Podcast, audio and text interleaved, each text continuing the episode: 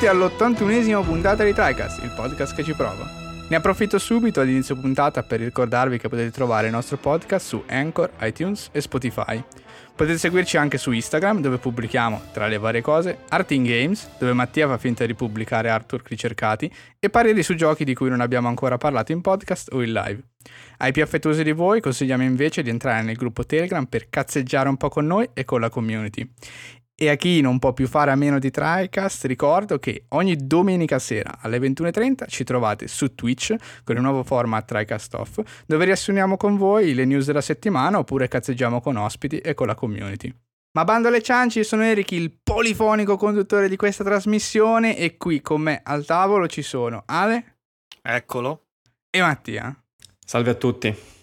Incredibile ragazzi, siamo tornati dopo una settimana di pausa post E tre. In realtà volevamo registrare questa puntata già settimana scorsa sul pezzissimo, poi è arrivato il mio compleanno, sono stato male il mio compleanno, non siamo riusciti a registrare, comunque un casino. Non abbiamo neanche fatto off settimana scorsa perché oggettivamente parlando da fuori tre non c'era più un cazzo di cui parlare, quindi settimana scorsa non abbiamo fatto niente di niente, ma torniamo a cannone questa settimana, quindi oggi eh, domenica la puntata nuova del podcast e stasera sempre domenica alle ventuno e trenta Tricast Off. In realtà non ho ancora idea nel momento in cui registriamo di cosa si parlerà, probabilmente comunque di niente perché non ma è successo sarà. niente, ma ci sarà, faremo un po' di commenti. Non è successo niente, non è successo niente, secondo me è successa ben t- tanta roba.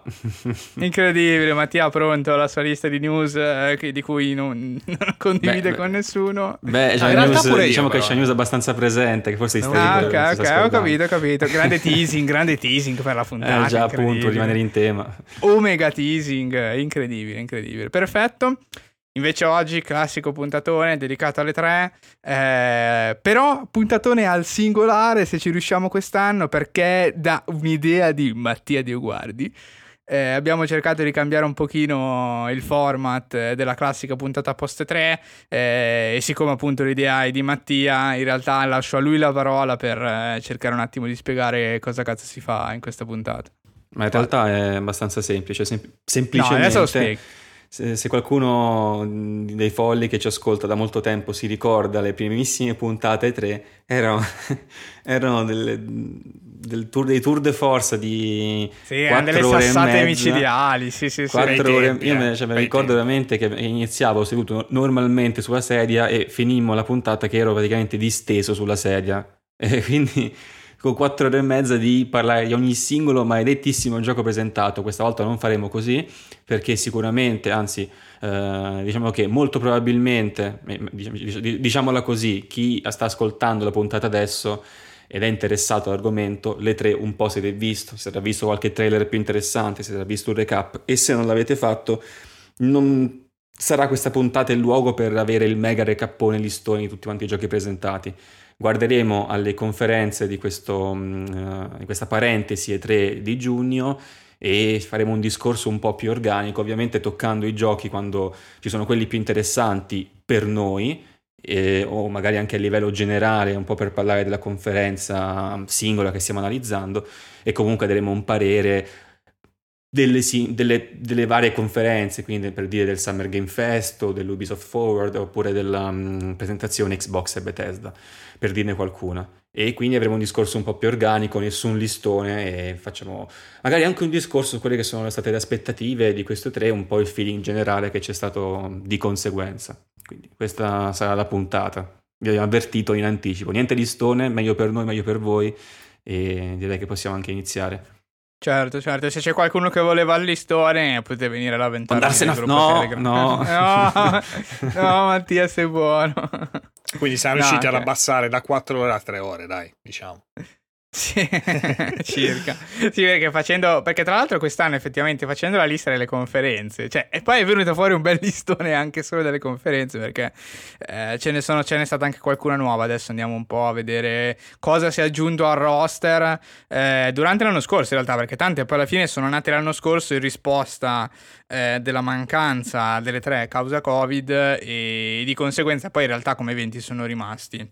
Ma partiamo subito con l'apertura delle tre, eh, che è Summer Game Fest, eh, lo show capitanato da Geoff Keighley, ormai grande Geoff, eh, il nostro amicone, chiaramente ascolta il podcast, eh, che quindi salutiamo con eh, grande calore. E, um, Summer Game Fest. Sì, piccola, piccola precisazione, nella timeline ufficiale delle tre in teoria c'è stato un po' prima il, un, un giorno di Guerrilla Collective, però vabbè, poi dopo ne raggupiamo in tutto. Sì, quello Spacco. Potete in realtà trovarlo come tra i castoffi, sì, in realtà, perché abbiamo parlato sì, è vero. Sì, abbiamo fatto quindi live, in realtà forse di cioè, l'evento, l'evento un po' più così, il primo che c'è stato Guerrilla Collective, di quello c'è effettivamente un mezzo listone, quindi potete andarlo a recuperare tranquillamente. Sì, sì. Sì, perché hanno fatto più, più volte proprio, quindi comunque sì. Noi dopo, dopo Summer Game Fest sì, sì, parleremo sì. di quello unendo tutti e due i giorni.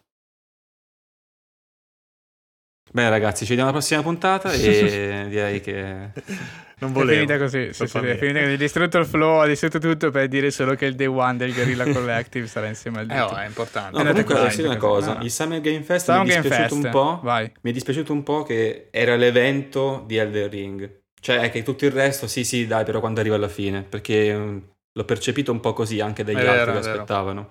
Mi è dispiaciuto un po' che effettivamente mi dispiace quando un evento diventa l'evento per una roba, cioè a sto punto non lo so, fai il, il Elden Ring Direct o l'Elden Ring Showcase, e anche per chi lo guardava cerca, cioè, cerca, cerca dico alla persona ipotetica di guardare anche le altre cose che vengono presentate, perché sono stati anche um, gli annunci interessanti oltre Elden Ring.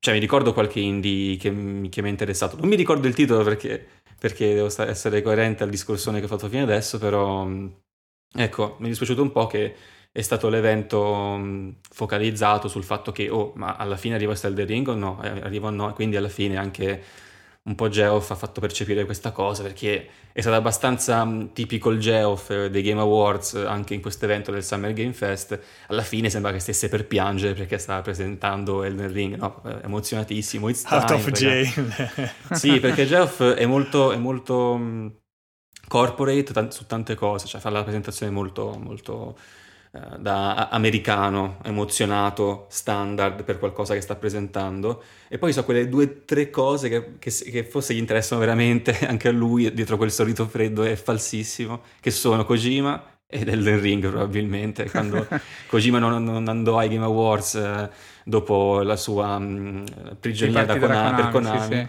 Sì, sì, sì, sì, lui eh, si è incazzatissimo, Geoff addirittura, infatti ha spaccato tutto, sì, sì, un personaggio tutto. Che disse no, ragazzi quest'anno purtroppo un, un uomo è stato rubato del suo momento, derubato del suo momento, è incazzatissimo, e anche questa volta alla fine sembrava essere in lacrime per presentare il trailer di Elden Ring. Quindi beh, ma perché per il caso di Elden Ring in realtà lui è stato coinvolto tantissimo in prima persona della community, perché avendo poi fatto eh, di quei rimandi in passato Elden Ring eccetera, eh, c'è il suo collegamento in prima persona con la community anche nel subreddit di Elden Ring, su Twitter eccetera, quindi eh, cioè secondo me alla fine era anche un po' un suo gioco, mettiamolo così. Chiaramente non è che ha deciso tutto lui a tavolino, però trovandosi nel momento in cui il gioco andava presentato per ultimo, eh, tra l'altro Eh, ha detto poi lui dopo la conferenza per scelta di Miyazaki, per lasciare, far, per lasciare alta l'attenzione, quindi l'esatto opposto di quello che ha detto Mattia, sicuro, perché l'in- l'intenzione eh, doveva in realtà essere quella di far guardare a tutti tutta la conferenza, eh, invece di staccare finito Elden Ring, eh, che poteva magari essere all'inizio, per dire, quindi dare il contentino al novanta per cento delle persone che era lì e poi diciamo far calare l'attenzione. Secondo me è un po' un mix delle due, eh, ci può stare una, sia quello che dice Mattia, ci può stare sia quello che in realtà voleva fare sia Geoff eh, che Miyazaki con il trailer, eh, lì dipende tutto dall'anagrafica di chi guarda la, la conferenza, cioè è stato meglio che fosse alla fine così tutti si sono guardati il resto, oppure sarebbe stato meglio farlo all'inizio e far andare via eh, poi chi non era interessato ad altro, comunque era lì solo per Elden Ring. Eh, la proporzione tra questi due gruppi di, di persone avrebbe poi dato la risposta corretta, chiaramente non la possiamo conoscere. Sicuro è che con il trailer alla fine è rimasta tantissima gente a guardare Summer Game Fest e si spera che possa essere benefico per altri giochi. E immagino che non lo sapremo mai se questa cosa poi avrà dei riscontri più o meno positivi sugli altri giochi. Certo è che di quella conferenza mi ricordo solamente Elden Ring, o quasi, quindi sarei tentato di dare ragione a Mattia in realtà. Però direi che sulla conferenza in sé, al di là della presenza di Elden Ring, che chiaramente per me, vabbè, lo sapete, il meme, Dark Souls, eccetera, ehm, chiaramente grandissima attesa. Poi c'è stato tutto quel gioco di, di, di tweet prima della conferenza con Geoff, quindi sicuramente la mia attenzione era al cento per cento su quella, su quel eh, se ci sarebbe stato Elden Ring o meno. Però anche il resto della conferenza decisamente meglio dei The Game Awards in generale, cioè una roba veramente con un certo ritmo. Eh, con, sì, con un bel pacing, sì. Esatto, ah, meglio cioè, della precedente tre... anche, anche meglio della precedente, sì, non sì. Era stato granché, anzi, ragazzi, però lo molto, dico molto. Anche beh, l'anno lo scorso dico... è stato completamente una roba diversa, però cioè si chiamano uguali, però l'anno scorso era veramente una cosa completamente, cioè non c'era le tre, quindi non c'era neanche il concentrato di roba da presentare, era un po' particolare l'anno scorso. Comunque sì, lo dico sì, anche beh, spesso a voi, de... a voi ogni tanto, ma anche nel gruppo t- su Telegram. Cioè ragazzi, andatevi veramente a guardare i Game Awards o comunque gli E tre del, di alcuni anni come duemilaquindici, duemilasedici eh, o anche prima. Quello che abbiamo adesso è oro in confronto, non sto scherzando, veramente oro. Cioè eh, a volte ci si lamenta un po' di un E tre obsoleto, ostantio, ma forse dovreste riguardarvi gli E tre di qualche anno fa, che veramente c'è stato un salto di qualità abbastanza importante. Alcuni sono rimasti a quell'epoca, tipo E A, quando anche l'anno scorso ha fatto l'E A Play, o poi ne parleremo Koch Media, ma cioè ragazzi c'è una differenza abbastanza abissale. Andate a guardarvi il Game Awards duemilaquindici, c'è un video che si chiama Game Awards duemilaquindici Welcome to Hell e vedrete qual era il livello di qualche anno fa su questi eventi, quindi decisamente molto meglio. Sì, alla fine hanno... ci sono trailer, semplicemente sono trailer, quindi è chiaro che se trovi il gioco che ti piace, bene, se trovi certo tanta roba che non ti piace, che non ti interessa, vabbè, ti annoi un po', però bene o male, ecco, non so voi, però io non mi ricordo di essermi veramente annoiato a seguire le live che abbiamo fatto, cioè comunque sono andate abbastanza lisce, non c'è stato proprio quel momento in cui veramente alzi gli occhi al soffitto e... e non vedi no, l'ora che, no. che finisca, cioè, tra l'altro è stato comunque... anche un ritorno gradito di Solar Ash, adesso mi sono ricordato, quindi cioè, ehm, sì, anche sì. Qualcosa che comunque abbiamo visto già in altri luoghi, però qualche aggiornamento mm, per dire. Allora si può dire che queste tre c'erano una carrella ma quanti di giochi senza senso, forse anche reduce del fatto che l'anno scorso le presentazioni sono state un po' traballanti, del fatto che tanti giochi sono stati rinviati, cioè anche non solo diciamo i giochi che magari già conoscevamo e che abbiamo visto rinviati, che erano tantissimi, ma sicuramente anche giochi senza data annunciata che sono stati rinviati internamente e quindi si sono sommati a quelli che abbiamo visto in questo tre, più quelli che già naturalmente sarebbero dovuti eh, dovete essere presenti, quindi sicuramente complessivamente c'era tantissimo materiale e Summer Game Fest comunque un po' rispecchiava questa cosa, tanti giochi uno dopo l'altro, non si fermavano mai ed è stato un po' il tema di delle conferenze migliori, degli eventi migliori che abbiamo seguito alla fine, eh, poi ne parliamo più avanti, però alla fine se vogliamo dirlo anche Ubisoft alla fine non è proprio stata molto lenta, c'era tanta roba diversa, eh, Xbox e Bethesda poi ripeto ne parliamo, però è proprio un tema secondo me di quest'anno, delle conferenze migliori sono state tutte un po' così, con questo pacing altissimo, con mille cose da vedere, con mille giochi da, da presentare, ecco, eh, io l'ho trovato veramente omega pieno di roba quest'anno, che poi possa interessare o meno eh, chiaramente eh, eh, lo decidono i singoli, ci mancherebbe, però veramente una quantità mostruosa. Allora, però entrando nel merito del Summer Game Fest, mi sembra che siamo tutti abbastanza allineati sul giudizio, forse una delle migliori conferenze sicuramente, ehm, non so se vogliamo subito levarci il dente grandissimo di Elden Ring, del trailer, comunque un trailer abbastanza... Il trailer che ha deluso tutti. Tutti tranne me, io sono molto contento di questo trailer e non so. Me. Esatto. Ehm, e allora, la community abbastanza... di, di, di, di, di From Software, diciamo, sì, poi sì, in sì. realtà gli altri... quindi, quindi diciamolo, il novantacinque per cento dei giocatori che metterà le mani su, esatto. su Elden Ring. Eh, no, allora, vabbè, trailer comunque eh, in stile From Software, come sempre, cioè un trailer molto concreto. Eh, tutto in engine, nessuna, anzi infatti alcune scene, ammettiamo eh, quelle iniziali comunque Eh, non top notch sicuramente, la parte proprio iniziale eh, si vede che comunque è un po', un po' sporchina eccetera, forse non è proprio quello che ci aspettavamo da un gioco next gen, che non è, eh, ribadiamo, comunque rimane cross gen, e però un trailer From Software, quindi tanta concretezza, si vede tantissima roba del gioco. Infatti finale. È il trailer di cui ti penti quando poi inizi a giocare al gioco. Esatto, venti esatto. boss, di tutto, si vede di tutto, però è molto concreto su quello che sarà il gioco, è molto concreto anche sulle nuove meccaniche, cioè è quella concretezza tipica loro, per cui comunque non capisci bene, quindi non hai la risposta finale guardando il trailer, ma comprendi bene che c'è qualcosa di nuovo, quindi la mount che si potrà evocare si vede chiaramente, poi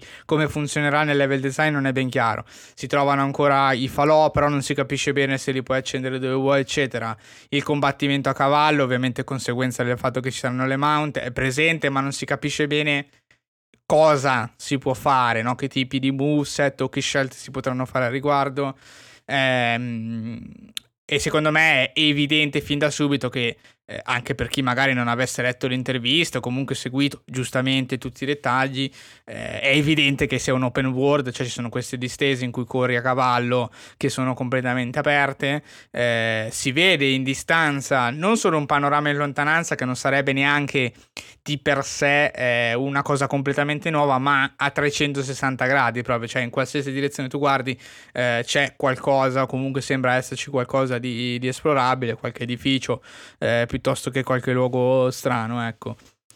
Un trailer che a me onestamente è piaciuto tantissimo, è vero, non è tecnicamente top notch, eh, però, cioè, lo so, poi parto un po' io, forse parto anche un po' da fanboy, però From Software non è mai stata top notch di nulla a livello tecnico, questo è un gioco cross-gen, dovrà girare, ragazzi, non sappiamo veramente come, ma dovrà girare anche sulle vecchie console, ah, e quando già eh, sia Dark Souls tre che... che Sekiro, ma in realtà su P S quattro anche Bloodborne, se vogliamo andare un po' più indietro, hanno già comunque dei problemi, nel senso che non sono perfetti, chiaramente, eh, non girano a trenta fissi, quindi io veramente non so come farà Elden Ring a girare a trenta fissi, che ha questo stile di grafica che sembra essere leggermente superiore a Dark Souls tre, però ecco, è open world, cioè non è un gioco lineare o quasi, ecco, quindi non abbiamo veramente idea di come usciranno.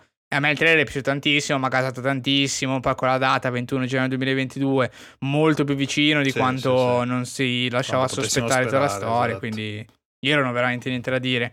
E chi vuole lamentarsi può passare il proprio tempo a lamentarsi. Sul, sul cadavere di Eric. Esatto, sul mio cadavere, però fra Beh. settanta anni preferibilmente. Poi, cioè, io alla fine ho pensato anche un attimo ai trailer visti, cioè... al di là del fatto che appunto Elden Ring sono di parte pure io, però è veramente il miglior trailer che si è visto di tutte le tre, sì, perché cioè, gli altri sono stati comunque anche alcuni giochi molto belli, poi ne parleremo, però hanno avuto trailer molto magari ecco il classico cinematico, quindi vabbè non vedi il gioco, quindi boh ok grazie, ma se tanto non è il gioco serve a niente eh, e poco altro, oppure gameplay così un po' streaminzito. Qua invece è veramente quella roba che cioè, ti mette voglia di giocare, no? Quel trailer così che ecco ce ne vorrebbero di più, però purtroppo sappiamo che i giochi che sono troppo lontani all'uscita, ecco è raro no? vedere, vedere gameplay trailer così del genere, invece questo appunto è diciamo abbastanza vicino alla fine perché comunque gennaio. E eh, eh sì, dai, anch'io comunque super soddisfatto. Eh, era una delle due cose che, che volevo vedere di questo te assolutamente. Geoff mi ha accontentato, quindi sono, sono stato contento.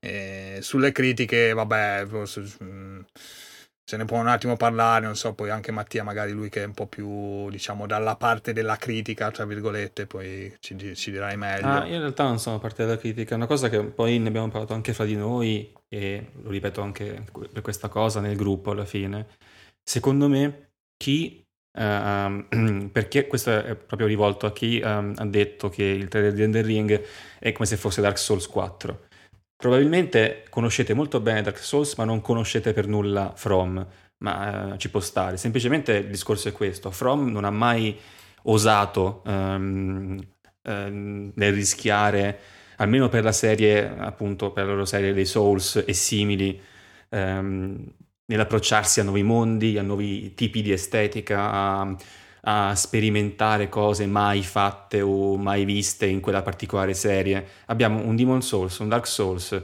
eh, il due, il tre, un Bloodborne e un Sekiro, e po- si potrebbe quasi dire che sono tutti giochi reskinnati uno dell'altro, ma non è quello l'importante, perché alla fine il risultato estetico è sempre molto, molto valido all'occhio.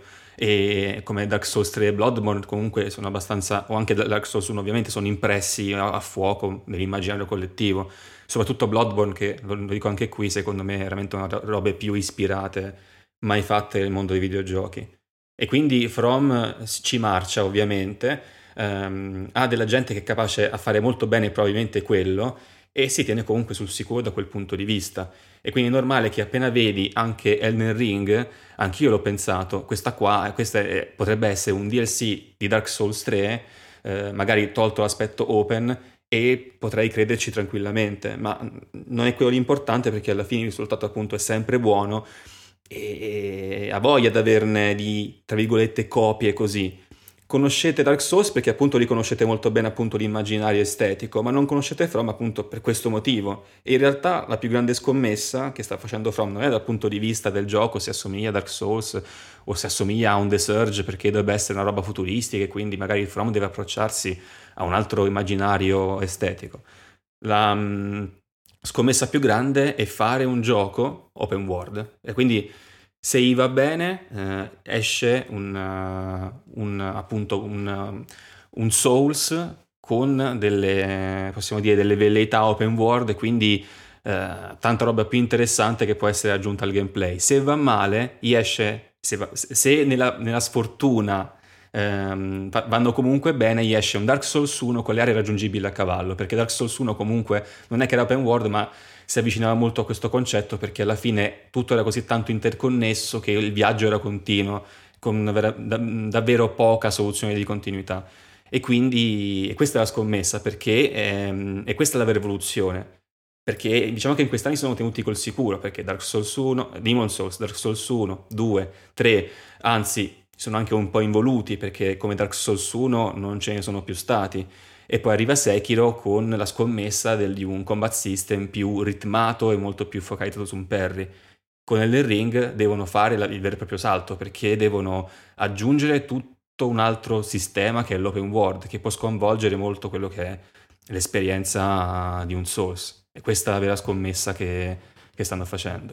Ma poi l'esempio pratico, Mattia, sta proprio nella lista che hai fatto, cioè Demon Souls, Dark Souls, cioè il passaggio che hanno fatto cambiando nome, mantenendo lo stesso identico stile grafico e, e alcune cose veramente identiche. Cioè immagino che ai tempi eh, gli appassionati di, di Demon Souls, che, che aveva, i pochi che avevano giocato il gioco in quel periodo, vedevano il trailer di Dark Souls, cioè col drago sul, sul ponte che, che vola e sputa fuoco identico, cioè chiaro che vabbè, questo poteva magari essere Dark Souls due, eh, Demon Souls due, scusate, eh, però sappiamo bene poi come sono andate le cose, cioè c'è un abisso da Demon Souls a Dark Souls, e, e io mi aspetto, cioè come ci aspettavamo in realtà, che aveva seguito anche il teaser, che questo Elden Ring sia semplicemente l'evoluzione, quindi da Dark Souls a Elden Ring, cioè come c'è stata appunto la Demon Souls a Dark eh, Souls, sì, sì, bisogna... visto che cam- finalmente, per quanto mi riguarda almeno, cioè si slegano comunque, no, da quella lore, da quel...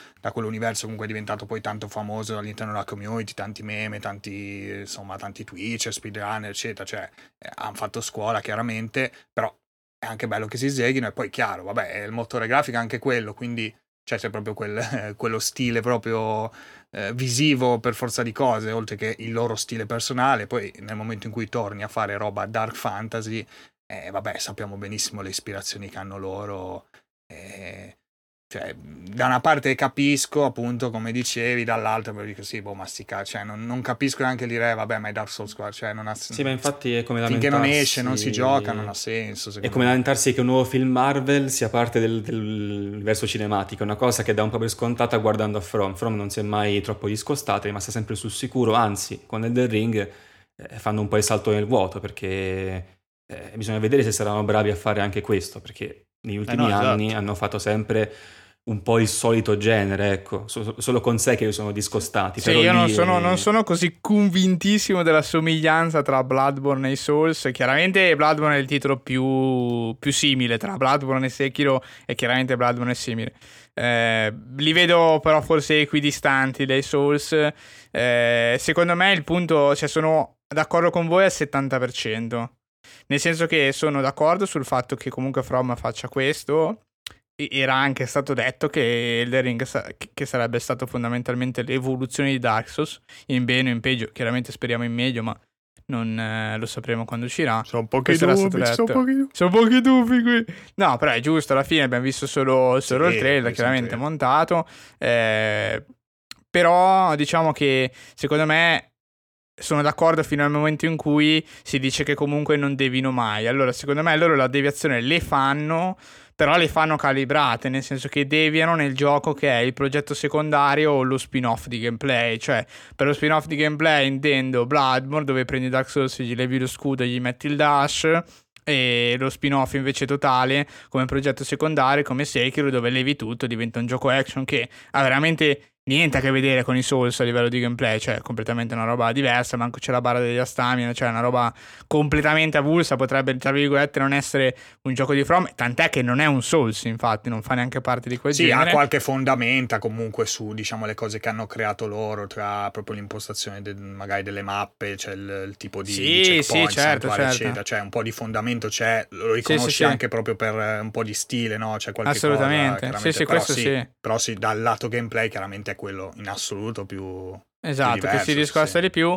Però eh, giustamente come diceva Mattia, cioè per il nuovo progetto, per il progetto che deve sfondare, per, per il progetto che sarà per la prima volta per loro, e potrebbe essere, perché guardando anche la storia di From Software, potrebbe anche essere la prima volta per tutti che, uno, che sia un open world di questo esempio, perché è già successo in passato più volte che un gioco di From Software fosse la prima volta per tutti in un, determinata, un determinato aspetto. Sicuramente Dark Souls in questo senso è, siccome ha dato il nome al genere, è il principe di questo discorso, no? È già successo, adesso vogliono fare il gioco open world, quindi devono risolvere tutta una serie di problematiche legate all'apertura della mappa, all'inserimento delle mount, perché comunque Dark Souls è... I Souls sono dei giochi in cui il novanta per cento lo fa il combattimento, quindi nel momento in cui aggiungi, cioè, il cavallo, poi il combattimento a cavallo non si fa da solo, cioè deve rimanere ad un livello decente, altrimenti il gioco si spezza velocissimo.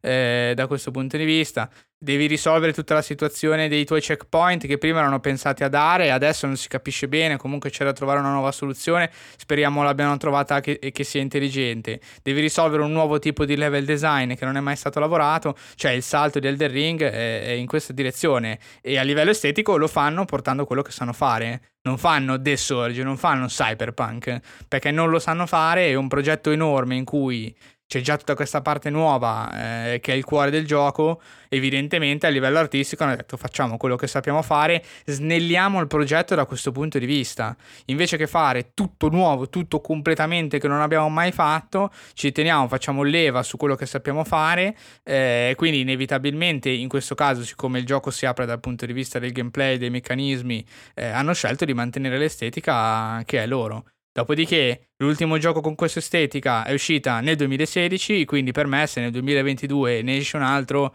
non vedo questo grosso problema. Ecco, ne fosse uscito uno il giorno prima di Elden Ring, perché ne escono mille all'anno, potrei capire. Però siccome questa roba comunque non esce da cinque anni, eh, non, anzi quasi sette in realtà, eh, scusatemi quasi sei eh, all'uscita di Elden Ring, io non vedo nessun problema, anche se debba ricalcare eh, appunto le, gli estetismi di Dark Souls tre, come fa, perché è evidente, nel senso, questo è evidente a tutti quanti.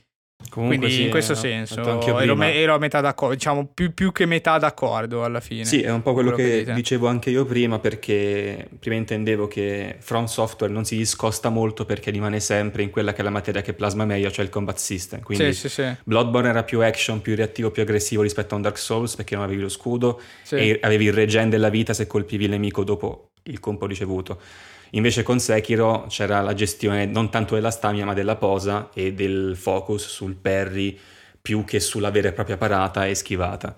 Però era sempre un po' la zona di comfort di From Software. Qui invece arriva la vera rivoluzione. Quindi la cosa che fa un po' ridere è che la prima volta che magari la gente poteva non dire questo l'ha detto, cioè ha detto che From fa sempre le stesse cose, quando in realtà Elden Ring è la vera e propria scommessa definitiva mh, di From Software su questo tipo di, di giochi, perché a introdurre un open world, come hai detto anche tu Eric prima, introduci un sacco di problematiche e potenzialificate in più, perché l'open world come lo strutturi diventa una roba alla Ubisoft, un po' una checklist con zone da sbloccare, oppure diventa un, un qualcosa alla Breath of the Wild, quindi lo riempi molto di tanti segreti, e forse Elden Ring si potrebbe prestare bene a questa cosa. E se lo riempi, come, come lo strutturi il riempimento? Cos'è che, che fai scovare i giocatori? Perché non possono essere ovviamente solo anime che trovi in giro come i Croxy su Breath of the Wild, perché sono comunque cose molto diverse. E i dungeon come li strutturi? Li fai diventare livelli fin troppo fini a se stessi perché molto strutturati, quindi ci passi molto tempo, quindi che diventa una sorta di Dark Souls uno con le distanze più lunghe? Sono tante... Eh, tanti aspetti da calibrare molto bene. Eh, secondo me è la sfida più grande che hanno fatto fino adesso, quindi come detto fa un po' ridere che al momento veramente della verità, in cui From deve saper mostrare di essere la, la casa con rispetto che tutti, si, tutti le danno, perché farà una roba veramente eh, difficile, molti appunto hanno detto ah, al trailer del Ring ah, ma, ma Dark Souls quattro, quando sì p- ma dovresti aspettartelo da un lato, e no, perché per tutto l'intero sistema che va a inserire sarà una cosa molto più complessa. Se, sì, secondo me questo si collega poi a un problema che riprenderemo in futuro, ma per sempre probabilmente, cioè non solo nel caso di From Software ma in generale, se la gente, gente rompe il cazzo, cazzo, ma il problema principale è che i giocatori non, non evidentemente, comunque in parte, non tutti quanti, ci mancherebbe, però fanno molta fatica a capire come si fa un videogioco, ma non intendo la programmazione o il tecnicismo tecnico proprio del creare le cose, ma anche a livello concettuale, cioè fa fatica a capire qual è la, il passo evolutivo, qual è il passo in avanti, cosa c'è di nuovo e quali sono gli aspetti positivi eh, a cui guardare, che poi possono non piacere comunque, eh, non è che deve piacere per forza, però è evidente che il focus è sbagliato, cioè si guardano le cose sbagliate nel trailer, si guarda il fatto che i boss potrebbero essere boss di Dark Souls tre, si guarda il fatto che ci sono alcune texture che sembrano prese direttamente da Dark Souls tre, si guarda il fatto che il cielo ha più o meno la stessa colorazione, del fatto che ci sia un, c- un simbolo eh, in cielo esattamente come eh, c'era in Dark Souls tre, eccetera, cioè Eh, questo tipo di visione secondo me si riflette non solo su Elden Ring, ma continuerà a riflettersi su tantissimi giochi, ed è una visione veramente superficiale di cosa c'è di nuovo all'interno di un videogioco, eh, è una, anche perché è una, è una tipologia di visione che afferra solamente il lato estetico, perché guardiamo un video e ci si dimentica evidentemente che poi il videogioco va giocato, non va guardato, quindi c'è tutta un'altra sfera di cose che vanno colte, che chiaramente la community eh, di From Software è già un po' abituata a cogliere in questo senso, e infatti io non ho visto nessuno, la me- cioè veramente nessuno, cioè io sono dentro il subreddit di Elden Ring da mille anni e dopo l'uscita del trailer non ho, non ho letto un post di disapprovazione. Questo non vuol dire che il trailer è perfetto, sicuramente significa però che è stato recepito dalla community in maniera super positiva, o almeno da chi sapeva cosa aspettarsi è stato recepito in maniera super positiva. Quindi trovo veramente, come dicevate voi, abbastanza sterili le varie accuse, diciamo.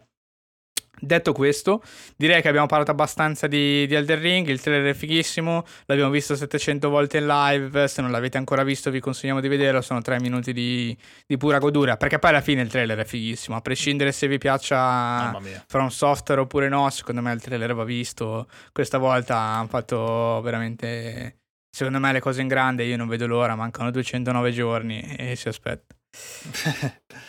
Aldo, piccola cosa prima di passare oltre, eh, Miyazaki ha, ha rilasciato un'intervista dove effettivamente spiega un sacco di cose che non, non voglio sapere, comunque personalmente non, non, non mi sono letto, non, non, non no, mi ricordo non l'ho letto, non l'ho letto qualcosa, però comunque qualche informazione in più dettagliata sul gioco io c'è. So solo cosa ha fatto eh, Martin di concreto in realtà, okay, nella okay. scrittura c'è, però eh, comunque vabbè, mi terrò come ho fatto con Sekiro, mi terrò il più, il più blind possibile, diciamo. So, ah, tanto hai già visto tutto fare... col trailer, quindi esatto, sto provando a fare questo, questa roba qua, eh, confermo, ma, eh, ma, ma purtroppo mi urge eh, dirvi di andare avanti, perché altrimenti non ci scoliamo più da questa cosa, quindi io, possessore del microfono, dirò andiamo avanti, perché al Summer Game Fest abbiamo ancora andiamo due cosine avanti di cui parlare, e una di queste è, ragazzi, la Director's Cut di Death Stranding per PlayStation cinque. È arrivato incredibile, è arrivato l'amico. So, so, sono molto contento, perplesso, ma anche molto perplesso, spaventato, sì, sì. Perché sì, allora, se esce una versione P S cinque con l'uso dei trigger adattivi per me è day one, perché secondo me è tipo Death Stranding as intended. E lo dissi, lo dissi anche nella puntata di Death Stranding quando ne parlammo, secondo me sto gioco deve uscire su PlayStation cinque, punto e basta. Però vabbè. E, um, sono quindi la prenderei sicuramente. Vorrei capire cosa significa questo Director's Cut, se, se significa che devo vedermi cinquanta ore di cutscene in più.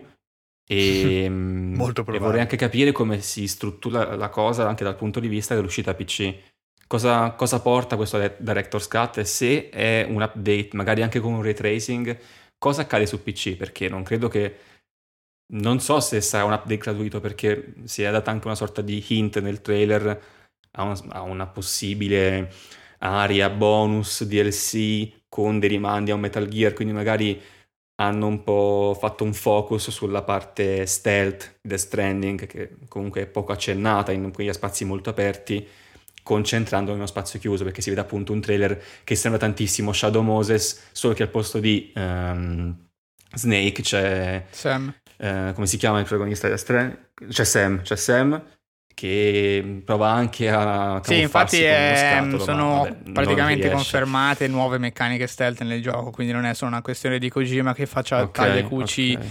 delle cutscene, che secondo me sicuramente farà, perché sicuramente farà, eh, ci sarà qualche cambiamento anche da quel punto di vista.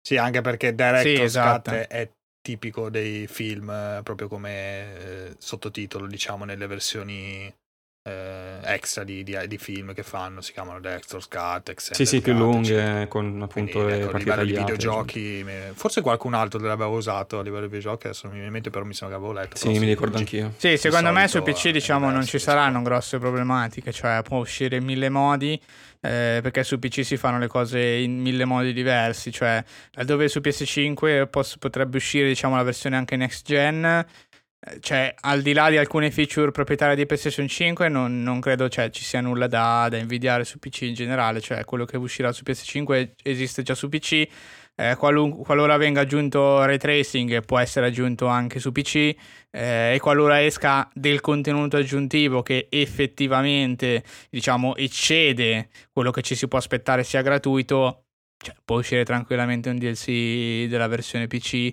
eh, che ti fa l'upgrade eh, a la versione Director's Cut, eh, questo può, può uscire ovunque, quindi eh, secondo me non, non sarà un grosso problema da questo punto di vista, perché anche su P S quattro, P S cinque, cioè intendo la versione P S quattro, qualcosa si dovranno inventare, non ti faranno ricomprare il gioco da zero, eh, su questo ci credo veramente poco, visto in generale l'onestà di Kojima che arrivò addirittura ad annunciare la versione P C prima del lancio P S quattro del gioco base, quindi io non ce lo vedo adesso eh, tirar fuori la doppia copia a settanta euro, anzi adesso sarebbero ottanta tra l'altro, eh, se dovesse uscire eh, come first party, second party Sony, quindi eh, non lo so, secondo me uscirà come un upgrade, magari non sarà gratuito, ecco, se veramente c'è tanta roba nuova ci sta. Sì, sì, secondo me forse potrebbe essere alla Final Fantasy Intergrade, semplicemente esatto, su PlayStation esatto, quattro sì, non sì. esce. E magari ecco eh, può uscire il D L C, se comunque il D L C per dire alla Shadow Moses è semplicemente qualcosa di cioè, una parte giocabile in più, però appunto la versione che, che ne so, col trigger adattivo, con ray tracing o altre robe, sessanta fps su console sì, sarà sì, quella sì. PlayStation cinque. Purtroppo è un periodo un po' così, quindi eh, siamo solo all'inizio di queste follie, secondo me, follie tra molte virgolette, perché comunque non siamo abituati a questa ramificazione, perché già nel passaggio P S tre P S quattro non c'era tutta questa no infatti eh, te follia, li facevano ecco, ricomprare la versione di merda del PlayStation tre, te lo cacciavano giù in gola eh e no via. Sì, c'è la versione di merda del PlayStation tre che è la versione buona PlayStation quattro, se qualcuno si ricorda Shadow of Mordor, eh, cioè, semplicemente lo sapevi, la versione PlayStation tre è la merda e, mamma mia, te, ti mettevi l'anima in pace e finiva lì. E, però gradita sorpresa, perché io cercavo anche una scusa per rigiocare eh, per bene anche confermo, Death Stranding, però esatto, quando uscirà su P C spero in realtà esca il prima possibile rispetto alla versione console, eh, però sì, in realtà non abbiamo una data neanche della versione console, quindi potrebbe uscire tranquillamente nel duemilaventidue e, e lo vediamo tra un anno, eh, quindi potrebbe mancare ancora un po' di tempo, però sicuramente una sorpresa gradita. L'ultimo gioco, Summer Game Fest, Lost Ark, ce ne parla Ale perché è l'unico a cui interessa, vai Ale. Sì, andrò, sarò brevissimo. In pratica questo Lost Ark è un MMORPG free to play coreano, quindi non gli manca veramente nulla, che seguo da un po' perché avevo visto dei trailer ed era fighissimo, è stile Diablo, però è proprio a livello di, di animazioni, di mosse, è proprio spettacolare, molto più di Diablo, ma anche molto più di, per dire, di Diablo quattro che, che hanno presentato, cioè è veramente una roba assurda, tecnicamente mi ha sempre incuriosito, e finalmente con una collaborazione di, oh, mi sfugge adesso il nome, della Smilegate insieme ad Amazon, eh, pubblicheranno appunto in Europa e Nord America questo gioco, che adesso infatti potete anche iscrivervi all- all'alfa mi pare, o alla beta, e prendere i Thunder Pack eccetera, con i vari, i vari bonus poi in game tipici chiaramente dei free to play. E vabbè, comunque lo aspetto più che altro per provarlo, non, non penso insomma di, di, metter, di dedicarci più tempo del dovuto, ecco. Però e per più tempo del dovuto intende cinquecento ore chiaramente. esatto esatto No, no, dai, lo provo con volentieri, comunque, qualche giro com- comincerò. Giusto, sì, io posso confermare che mi ha già mezzo convinto, oh, chiaramente, viste, viste le premesse e quando ci spacchiamo solitamente su questo tipo di giochi. Sì, eh no, anche perché il trailer che hanno fatto del Summer Game Fest fa veramente cagare, cioè non, quasi non si capisce che tipo di gioco è, sembra veramente il generico M M O classico, lì che punta e clic, cioè non si capisce bene, eh, bruttissimo. Invece se guardate su YouTube, vi cercate tra l'altro forse quello delle classi, scrivete Class Showcase, eh, capite insomma perché è figo, perché veramente fanno delle robe belle. Bene, idee, bene, lo, lo aspettiamo, tutto, lo aspettiamo nella sua versione completa. Chiudiamo qui la parte della Summer Game Fest, quindi un'ottima direi conferenza, ci siamo divertiti, non ci siamo mai annoiati, una delle migliori sicuramente. Non so se arriveremo a fine puntata a fare una sorta di, di top tre, magari, magari alla fine ci arriveremo, però sicuramente Summer Game Fest è, diciamo, lì sicuramente a contendersi eh, una parte del podio. Eh, una bella doppietta invece, arriviamo a due eh, conferenze in realtà, una, una che mi ha sorpreso e l'altra che veramente mi ha fatto dormire come non dormivo dal settantaquattro. Eh, come già un po' annunciato da Ale, Guerrilla Collective Day One e il secondo, che sono stati in due giorni differenti, è, inve- è la conferenza che in realtà mi ha un po' sorpresa, ecco, molto lunga ma veramente molto concreta, cioè una carrellata infinita, sì, di giochi indie, comunque giochi an- magari anche non indie ma piccolini, nu- numerosi e-, e tanta roba di qualità particolare, stravagante. Eh, l'evento in sé è veramente difficile, cioè andare a parlare dei giochi singoli, perché come diceva Ale nel prepuntata hanno presentato qualcosa come settantaquattro giochi in un giorno, cioè un, un numero veramente sì, esorbitante, è inutile star qui a fare le liste. Però se siete appassionati, secondo me se siete appassionati eh, di giochi indie, quindi di giochi piccolini, particolari, eh, anche un po' estrosi, cioè Guerrilla Collective dall'anno scorso ancora quest'anno, cioè è veramente un bel evento, un gioco dietro l'altro, qualche intervista anche con, eh, con gli sviluppatori, ma mai troppo lunga da rompervi il cazzo, eh, un bel ritmo e tanta roba interessante, quindi eh, veramente un, un bel evento, magari da seguire come dico io sul secondo schermo, cioè mentre fate altro, magari state guardando, non guardando, scusate, state giocando a qualcosa, potete mettere qualcosa a cui indirizzare la vostra attenzione mentre farmate eccetera. È uno di quegli eventi veramente molto belli eh, da seguire così in background, perché vedete un sacco di giochi, ve ne segnate qualcuno, roba, roba veramente infinita. Eh, non so se avete un altro parere diverso dal mio per, questi, per queste due giornate di Guerrilla Collective. Ma secondo me è una sorta di Steam Next Fest eh, formato sì, video, quindi tanta roba a questo punto di vista. Mm, e sì, non, non per tutti, non per quelli che guardano la E tre come è il momento, no? Che è il momento in cui esplode tutto, no? Dovrebbe uscire la, la mega roba, eh, la mega produzione, la cosa che ti rivoluziona nella vita. È una cosa un po' più vicina, ecco, a uh, un altro spirito. Non è, ecco, quello spirito dei tre potentissimo, è, lo, è quello spirito da, da show collaterale. Però appunto, se interessate a quel tipo di presentazione può essere molto interessante, appunto, se in stile Next, next Fest, però appunto video con la, la mini diretta, il mini commento dello sviluppatore, che alla fine lo trovate anche su Steam quando facete, fate il browse, no? nel, nel Festival Next, quello con le demo. Ok, sono, sono abbastanza d'accordo, in realtà non avevo pensato a questo parallelo ma ci sta assolutamente. Eh, la terza conferenza invece, ragazzi, mi spiace, ma questa non c'è nessuna chance che finisca nelle prime tre, ed è il Koch Prime Time, la prima conferenza delle tre di Koch Media, eh, che annuncia l'arrivo della nuova etichetta di publishing Prime Matter, eh, che ha sotto di sé tra i più noti in realtà credo quasi solo Kingdom Come Deliverance. Eh, tra l'altro, se non sbaglio, uno dei D L C già era, viene, viene marcato Prime Matter adesso, se non sbaglio, di, sempre di Kingdom Come. Eh, quindi la nuova etichetta di Koch Media per, eh, per, per fare publishing di videogiochi. Cioè, le notizie di per sé sembra anche abbastanza importante, nel senso che alla fine probabilmente Prime Matter sarà un nome che vedremo nel futuro in maniera piuttosto sostanziosa, eh, però poi la presentazione, mi spiace, ma era una carrellata veramente di giochi in alfa, pre-alfa, roba veramente prototipale, cioè una roba che poteva anche essere interessante fino a un certo punto, nel senso che comunque eh, se siete un po' appassionati, in generale è anche interessante vedere delle presentazioni di giochi magari n- non ancora ben polish, delle presentazioni un po' più veritiere rispetto allo sviluppo in sé, però sono state condite con delle interviste agli sviluppatori lunghissime, sempre le stesse domande a tutti gli sviluppatori, tutti che chiudevano con eh sì, perché lavorare con Prime Matter, Koch Media ci dà la possibilità di sviluppare senza limiti, eccetera. Quindi tutto il, mi spiace, ma tutto il copione, sempre la stessa roba, sempre le stesse risposte le stesse, alle stesse domande. Quindi mi, mi sono veramente annoiato, cioè a un certo punto ho iniziato a fare altro, l'ho seguito in background, a un certo punto vi dico è arrivato uno che, cioè mi spiace, grande rispetto per quello che fa, nel senso il lavoro ci mancherebbe, sta sviluppando il gioco, spero che esca, che sia bellissimo, però veramente venti minuti di intervista del gioco senza neanche uno screenshot del gioco, cioè si parlava del nulla.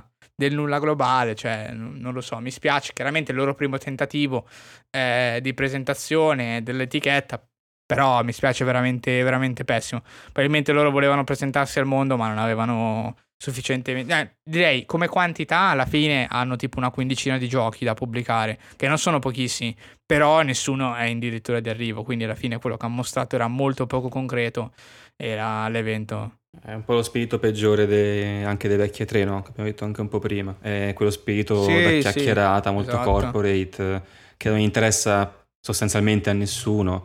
E è, è tipo il mix delle cose peggiori dei, dei scorsi anni, tra cui anche alcune presentazioni E A, dove cioè, concentrano male il discorso, perché proprio è il discorso standard che poi c'è nelle facche di un sito di, di uno sviluppatore, invece che magari parlare di qualcosa di più curioso, ma essendo, come dici anche tu, molti giochi ancora in pieno sviluppo, di che roba curiosa vuoi parlare? Eh, quindi ti esce per forza il discorso molto Sì, sì, loro chiaramente noioso. Cercavano di tirare un po' l'acqua sul mulino, no? Perché nel gioco abbiamo aggiunto questo, ci sarà questo, però funziona purtroppo molto male quando non hai niente da mostrare, o quando quello che mostri cioè sembra un gioco di quindici anni fa, ma non perché è sbagliato che sia così, chiaro che nello sviluppo è sempre così, però non è roba che puoi mostrare pensando di poter fare eh, un marketing consistente, diciamo. Comunque non lo so, spero che l'anno prossimo quando torneranno con loro eventi, io credo ormai eh, lo vogliono fare tutti gli anni, nel senso che se, fa-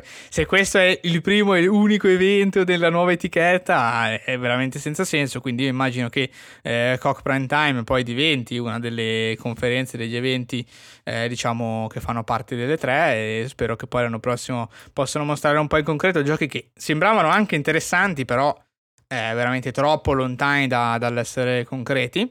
Quindi mi spiace per Koch Prime Time. Il bello è che non è, non è stata la peggiore. Il bello è, è incredibilmente incredibilmente è, è così. Eh, quindi quarta conferenza, in realtà non sto dicendo i giorni, ragazzi, ma le liste dei giorni, le date le, le trovate sì. ovunque senza problemi. Passiamo invece a uno degli eventi più grossi sicuramente, l'Ubisoft Forward.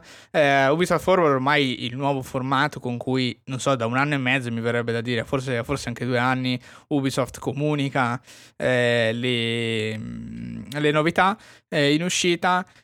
Devo dire, non una conferenza malaccio, però poi del resto noi giochi Ubisoft, noi tre proprio non è che ne giochiamo tantissimi, quindi mm, certo. ci colpiscono a metà proprio a livello di gusto personale. In generale però non direi una brutta conferenza, c'è stata un po' di roba, forse alcune parti un po' lunghine eh, proprio nell'esposizione, però in generale Ubisoft tante robe. Quella sì, con più sì, gameplay, esatto. Alla fine è stata quella più concreta comunque, che ha mostrato veramente sì. I giochi, non come altri che appunto sì, sono eh. trailer così sì, non Ubisoft fa, fa molte cose diverse comunque alla fine, per quanto abbia dei modelli di gioco molto consolidati e anche molto rigidi che non cambiano quasi mai, tipo negli open world, è molto diversificata nelle produzioni, questo non, non lo si può negare, cioè fa mo- giochi anche molto diversi ehm, dal punto di vista estetico, però che riconosci che è una produzione Ubisoft perché è quell'estetica ad alto budget. E, e devo dire la verità, sono abbastanza deluso e a questo punto preoccupato e non so se si vedrà mai sto maledetto Beyond Good and Evil due. Ero, ero non sicuro, però dai, eravamo abbastanza sicuri, dai, la prima eravamo volta che si è visto, sicuri che avrebbero mostrato qualcosa. Sì, però eh sì, perché la prima volta che si è visto si capiva che era un gioco non da all, quella che ormai adesso è la old gen, e quindi si aspettava appunto il ritorno in occasione della next gen.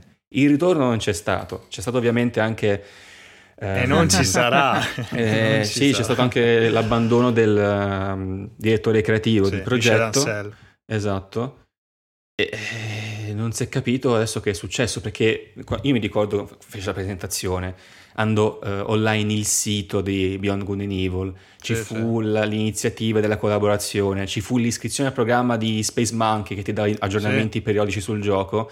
Ok, diciamo che il, il motore è ormai avviato, penso che ormai si tratti di una questione semplicemente di aspettare e poi arriverà. Invece sembra che tutto si sia rifermato un'ennesima volta e non si capisce bene che fine abbia fatto il progetto. Deluso perché sembrava veramente una di quelle cose Ubisoft al suo meglio, e super ispirata anche dal punto di vista semplicemente visionario, no? Quel trailer incredibile che si vide, anche se era solo C G ovviamente, che si vide la prima volta che fu ripresentato, ripresentato il gioco, è tutto un po' adesso nel, nell'ombra, nel fumo, non sappiamo se lo rivedremo effettivamente l'anno prossimo. Però ah, purtroppo... cosa...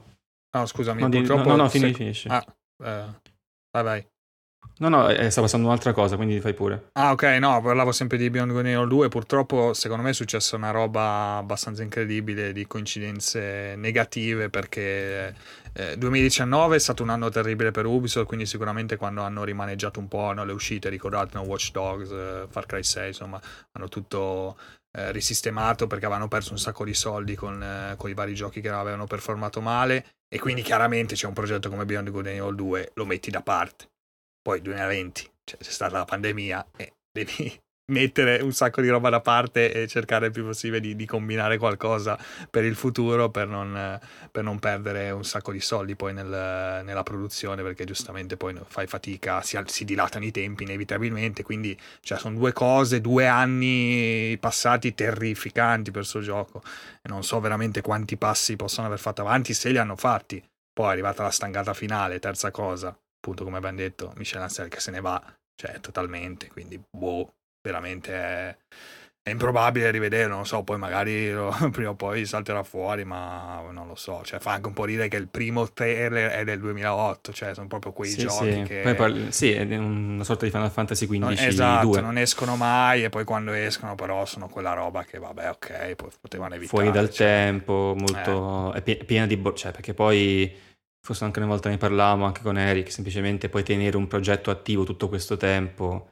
porti inevitabilmente ad essere un po' fuori dal, dagli standard, magari anche tecnici, magari anche a livello di game design, di idee di gioco, poi anche semplicemente di, boh, di storage dei, degli asset per anni e anni e anni, ricominciare cento volte da capo, quindi boh, paura, perché è una cosa che mi interessava di più comunque da parte ma di Ubisoft. Parliamo eh, di giochi sì, che sì, sono sì. stati effettivamente mostrati eh, da Ubisoft sì. e partiamo direi da Rainbow Six Extraction, eh, una sorta di campagna cooperativa eh, basata su Rainbow Six. Eh, devo dire che mi ha piacevolmente sorpreso, non so voi, so già che comunque anche ad Ale ha interessato abbastanza. eh, Ma sono sincer- ah, no, sincero no, non tantissimo. Scherzavo, no, scherzavo. No. Cioè, nel senso, ok, comunque no, mi interessa no, di più. Adesso non lo giochiamo. Normale. No, no, adesso non lo giochiamo. Non ti però, sì, sì. però, boh, vedremo. Non, è, non sei rimasto impressionata? Sì, comunque non, non, non, mi, ha, non, ah, non mi hanno convinto tanti sì, nemici, l'ho rivisto poi dopo, non mi hanno convinto tanti nemici, devo dire. Però vai, nel complesso c'è il fatto che sia così il gameplay tecnico di Rainbow Six mixato con i mostri, cioè mi, mi piace, perché poi io preferisco i mostri in generale, quindi vedremo, vedremo, potrebbe comunque essere magari appunto un gioco come abbiamo poi provato The Division e ci è piaciuto, potrebbe essere questo un altro di quelli. Quindi comunque lo, con curiosità lo, lo tengo d'occhio, però ecco. Sono, mi, mi, mi ha mentito per puntata, mi aveva straggiurato che, che era il suo gioco preferito. eh... Esatto. Eh, questo invece sappiamo l'uscita in realtà è abbastanza vicina, sedici settembre duemilaventuno, quindi sapremo piuttosto presto il gioco esattamente come sarà. Non so se Mattia hai un commento a riguardo. A me interessa perché come cioè, mm, ah, io okay. ho visto poco io ho visto poco però cioè, magari chiariamo, non è una roba ehm, che si affianca a Siege, no, è cooperativo totalmente sì, sì, compagna, sì, sì. un altro gioco insomma. ehm... Che, perché all'inizio anche a me io pensavo fosse una sorta di D L C standalone di, di, di Siege, semplicemente al posto dei nemici umani c'erano i mostri, invece è tutta un po' un'altra cosa. Però sembra interessante che si è visto qualche meccanica dei mostri da sfruttare, mi ha ricordato un po' Get the Fuck Out in alcuni mh, frangenti, sì, sì, sì. non horror come quello, però boh, magari boh, ma secondo me sarà interessante da vedere se sarà coop. Apprezzato in generale e si può tenere come una riserva comunque giochi coop. Ehm, che può sì. essere abbastanza divertente, visto che il gameplay dovrebbe le basi comunque dovrebbero essere solide, ecco, poi eh, sicuramente vedremo in corso d'opera. Invece ragazzi, finalmente uno dei giochi veramente che è entrato, delle serie che è entrato veramente nel mio cuore, non uscirà mai più, è entrato completamente a caso, comprato su Switch, eh, viene ripresentato nel suo secondo capitolo, ovviamente parlo di Mario Plus Rabbids eh, Sparks eh, of Sulliani, come, come lo chiamiamo noi, chiaramente un lavoro italiano in congiunzione a, a lavoro parigino, quindi Ubisoft Milano. Peccato, sì, peccato per, per il leak, eh, esatto. Che, di, che io in realtà però non, cioè, non, non, ero, non avevo percepito fosse sicura la cosa, quindi me lo sono beccato con, con una bella sorpresa. Eh, quindi secondo capitolo di Mario Plus Rabbids, eh, un trailer molto bello, fighissimi gli Sparks, c'è cioè quello rosso sulla nuvola Speedy che veramente chiunque abbia fatto il design di quella roba ha bisogno di vincere un premio Nobel oggi. Eh, fighissimo e niente, il gioco base io no, ne ho già parlato, sicuramente è un gioco di altissima qualità, eh, sia estetica che è veramente un gioco Nintendo, eh, sia poi di gameplay perché è molto profondo eccetera eccetera, e quindi io niente, io duemilaventidue. Poi c'era c'era anche quel tweet di Schreier che diceva: vi ricordate quando si vide, non mi ricordo a che tre, un gameplay di un gioco che ha... ah sì scusate, il gameplay di Watch Dogs e la grafica sembrava troppo bella per essere una roba H R Engine, infatti eh, quel gameplay era inteso per essere next gen. Ecco, guardate anche a um, Mario Plus Rabbids come se ci fosse da intendere che quello che si è visto è una roba che poi sarà sicuramente su Switch. Però in realtà abbiamo visto, io ho visto roba, detto anche voi che è la stessa cosa primo. Che si vede su esempio non esatto. riuscitissimo secondo me, perché non ha veramente, cioè il primo, che... il primo già è molto bello e molto ottimizzato, no, su Switch è bellissimo da vedere. Questo sembra più bello, ma cioè sempre nel, come posso dire, nella stessa sfera, no, d'azione, non mi è sembrato un passo avanti estetico gigantesco, ecco, più figo, però mi sembra una, una roba sul, sulla stessa lunghezza d'onda, ecco. Tra l'altro a me ha messo voglia di, di giocare. Finalmente, tra l'altro, che avevo lì da mille anni. Che hai comprato, e... cioè nel senso lei, lei gio- lo stai giocando. Sì sì, lo sto giocando, sì sì, mi ha messo voglia, l'ho iniziato e vabbè, sono stato, stato un coglione diciamo questi anni che ce l'avevo, perché comunque molto figo, sì sì, consiglio. Sta in offerta tra l'altro, dieci euro. Clamoroso, anche perché ha tantissimo contenuto, quindi, quindi provatelo. Un giocone. Sì sì. Molto, molto, sì, beh, poi ne parleremo comunque, ne parlerò anzi perché ne ho già parlato, però sì, sì, consiglio comunque, provatelo perché ne vale la pena.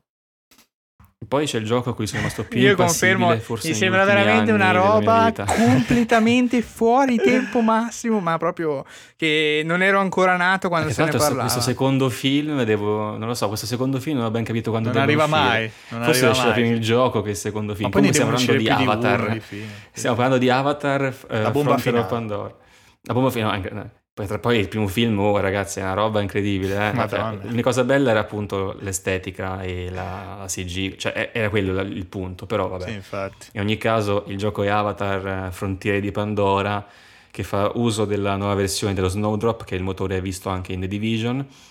Eh, prima persona, cioè un gioco di Avatar in questo mondo incredibilmente bello, eh, almeno l'unica cosa che sembra essere interessante è in prima.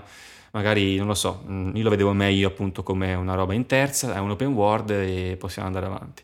Sì, no, non si è visto vero, niente, bomba visto finale. Gameplay, Ti possiamo dire che era pari alla cinematica di Beyond Good and Evil due?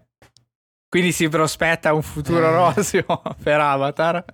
Eh, sì, purtroppo sì. Una presentazione comunque così, molto poco concreta. Cioè, sì, molto... Però tra l'altro è un ritorno di Ubisoft, è un ritorno, perché io ho nei giochi che ho inspiegabilmente un gioco per P C di Ubisoft di, di Avatar, però quando uscì il primo film, incredibile, quindi è un po' un ritorno di, quindi in realtà Ubisoft sono dei veterani dei giochi di Avatar, veterani, incredibile, incredibile. sì, sì, sì, sì. Non sapevo sta cosa. Sì, sì, sì, sì, cioè il primo gioco tie-in del film è ottimo, di Ubisoft. Ottimo, quindi incredibile, incredibile. Collegamento assurdo, storia dei videogiochi proprio. Allora, almeno sì, solo la Next Gen, gen duemilaventidue questo, avevamo detto, quindi insomma vedremo. E abbiamo esatto, solo un tele in C G. Mettono la base tecnica sembra... per Far Cry sette. Esatto. Servirà solo a questo sto gioco. Eh, vabbè, vediamo, insomma. Fa... È curioso comunque vedere progetti di Ubisoft che sono così come Mario Plus Rabbids, ma in realtà anche Rainbow Six Extraction, se vogliamo, che escono un po' eh, dal, dal, dal loro filone comune. Eh, abbiamo scelto di non parlare, ma lo menzionerò lo stesso, anche Riders Republic alla fine è eh, uno di quei giochi che si è mostrato, sembra molto figo, molto divertente e che esce un po' dal, sì, sì, dal, dal filone classico dei giochi Ubisoft, quindi comunque sì, è interessante vedere, sì, che Ubisoft ha anche questo tipo di giochi e per me personalmente rende molto più interessante vedere Ubisoft Forward. Infatti io, con la speranza che ci fosse Mario Plus Rabbids, comunque mi sono goduto veramente l'evento, perché alla fine un po' di hype ci vuole, cosa che magari altrimenti avrei fatto molto meno, quindi sono molto contento che Ubisoft si prenda del tempo e delle energie eh, per fare anche un po' di roba nuova alla fine, perché Mario Rabbids è a tutti gli effetti eh, una, una roba nuova, diciamo una nuova collaborazione. Stile di gioco, va bene, se vogliamo non è nuovissimo, eh, però insomma è ben fatto, è nuovo in questo senso, ecco.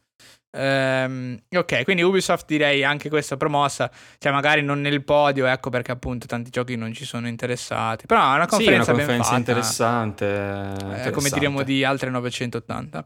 eh, Devolver Digital Direct, eh, allora devo dire che come al solito sempre molto ispirata.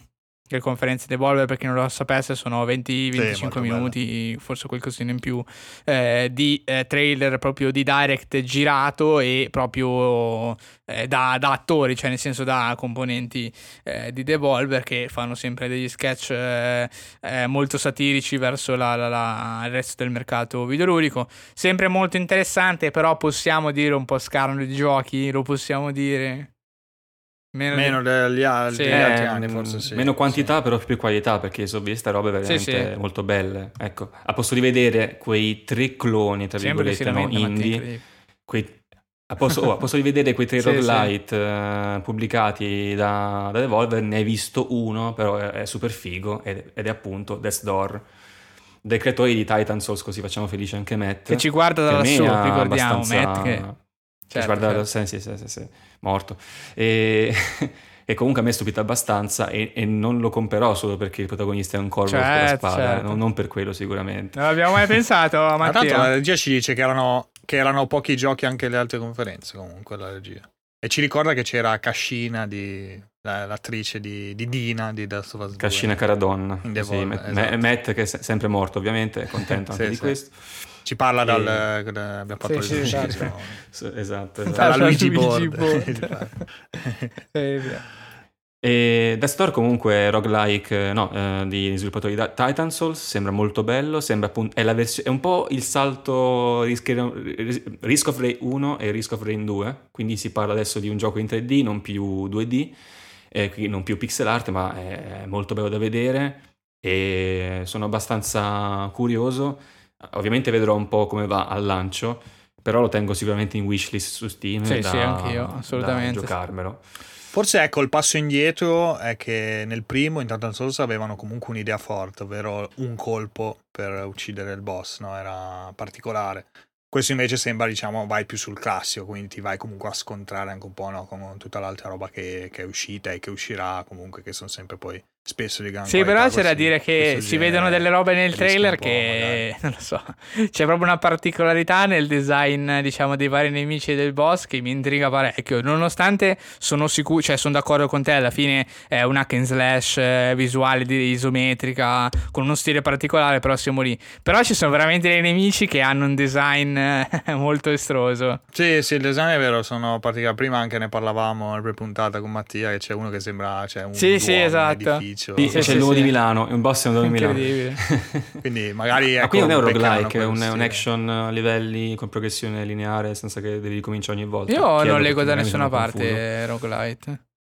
Ah, allora no, niente, ormai no, essendo che il novanta per cento sono così, qualche cosa scontato fosse roguelite. Allora magari meglio, per me meglio sì, ancora. Esatto, perché almeno te lo giochi e te lo finisci. Cioè i roguelite sono belli la droga, però non è che possono uscire nel settantaquattro all'anno, eh. Beh, uno, uno all'anno e abbiamo fatto, eh, perché qua è uscito Repentance di Isaac, poi non è che si può fare altro. È finito, basta.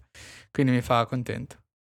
E, e l'altro gioco super, cioè questo qua secondo me, allora forse do solo un'occhiata un po' um, come va, perché magari ecco lo sviluppatore è un po' un pazzerello, quindi potrebbe andare bene come male, però Inscription potrebbe essere per me un sì. day one e dello, svilupp- dello sviluppatore, che in realtà il gioco non l'ho giocato, cazzo, però il trailer mi ha convinto moltissimo, lo sviluppatore di, Pol- di Pony Island, che è un gioco molto pazzerello horror da quello che ho potuto... Uh, leggere o vedere. Eh, sì, è un gioco, cioè prima ancora molto, che horror, eh, sì, cioè sì. È proprio un gioco fuori di testa. Cioè distrugge devo, qualsiasi, sì, provarlo, so. non lo so, preconcetto tu sì, possa avere, sì, sì. Cioè è proprio fuori di testa in sé, è difficile anche da descrivere. Eh, ecco, diciamo che sì, è vero, magari anche delle fasi un po' horror, però è talmente folle di per sé che non starei neanche lì a nominarlo, perché non mi, non mi sembra sia proprio il punto, è proprio un gioco fuori di testa. Per cui anch'io interessatissimo di questo, scusami, vai avanti. E questo Inscription sembra essere, cioè no, sembra essere prob- molto probabilmente è un uh, gioco di carte, però sembra esserci un po', un po', molto di più. Tu sei a questo tavolo in questa sorta di baita di legno, un po' all'oscuro di tutto, dove sembra esserci un gioco di carte che si mischia, una sorta di gioco dell'oca dove hai in contemporanea delle interazioni con uh, il tuo avversario, che è sempre una figura abbastanza orrorifica, un po' nel buio, che ti guarda, molto spesso vedi solo gli occhi di fuoco, no? di, questo, di questo essere, ma puoi anche alzarti dal, dal tavolo, fare cose in giro per la stanza, e quindi una sorta di progressione parallela forse fra il gioco di, da tavolo e, e quello che magari potrebbe essere poi il mondo esterno a quel gioco da tavolo. Poi sono anche sezioni che si sono viste di giochi in due D attraverso un cabinato, sembra abbastanza in linea con la follia del creatore, però anche esteticamente sembra super bello e... Eh, sicuramente lo vorrò provare e mi è molto, infatti è già appunto è sempre nella wishlist che ho ricreato dopo le tre, quindi bravo. Eh, quindi sono, sono molto curioso e mi hanno stupito questi due giochi più di tanti altri, diciamo, grossi di, di, delle presentazioni standard. Sì, sì, assolutamente, ecco. Sono d'accordo, infatti anch'io avrei menzionato questi due, anzi in realtà eh, avrei menzionato solo Inscription, ma mi hai ricordato che esiste Death Door, infatti adesso mentre parliamo l'ho wishlistato, eh, che non me lo ero sognato, veramente molto interessante. Una bella conferenza comunque sicuramente, cioè corta però esci sempre che sai che almeno uno o due giochi li vuoi giocare, ecco questa forse è la differenza tra le presentazioni Devolver eh, rispetto alle altre, nel senso che le altre nonostante abbiano tantissima roba poi alla fine esci che, cioè non è che non te la ricordi, però magari non hai l'interesse o comunque molto spesso non c'è l'interesse verso qualcosa di specifico. Invece per me, quando mi guardo la cosa Devolver, uno o anche due giochi, questa volta sono due, cioè sono proprio giochi che dico spero che quando escano facciano bene, cioè che si rivelino essere di qualità, perché, perché li voglio giocare subito, ecco. Quindi sono abbastanza contento. Uh, ok... Ora ragazzi arriviamo al cuore, direi che abbiamo chiuso la questione di Devolver, eh, arriviamo al cuore eh, delle tre, la conferenza che doveva redimere eh, Xbox tutta, eh, Xbox e Bethesda, uno showcase infinito eh, congiunto. Zio grazie Zio Phil, esatto, grazie Zio Phil che ha preparato tutto quanto per noi, ed è ovviamente l'evento eh, che per la prima volta vede uniti sotto lo stesso tetto Xbox, Xbox e, e Bethesda. E possiamo dire che è riuscita in pieno, secondo me, a, come posso dire, a, a devastare un po' tutte le tre, nel senso che finalmente nel, nel caso del duemilaventuno Microsoft arriva con una presentazione con i controcoglioni, cioè una quantità di giochi sterminata, cioè veramente un trailer dopo l'altro per novanta minuti non finiva mai, eh, chiaramente a metà. Sì. Sì, la versione un po' hardcore di quella presentazione che vedemmo di Sony due anni fa, mi pare, quando presentavano forse anche God of War o comunque una delle migliori degli ultimi anni di Sony. Però, cioè, a un certo punto mi sono anche domandato, dai, parlate un pochino, perché cioè, un trailer dopo l'altro non si può fare. Ehm, forse potevo inserire qualche eh però piccolo, non rompiamo il cazzo adesso eh, quando mettono le introduzioni eh no, perché no, ci sono sì, le introduzioni sì, sì. Vabbè, però hai capito, tutto un trailer. No, beh, c'era, dai, ci sono fermati a parlare in realtà, un discorso no. Un pochino, un po' poco, sì, un Insomma, po' po'. Sì, però sì, c'era sì. veramente tantissima roba. Eh. Cioè, loro adesso hanno questo problema che con Bethesda ah. sotto il culo, cioè di roba di cui parlare è infinita. Ne hanno troppa.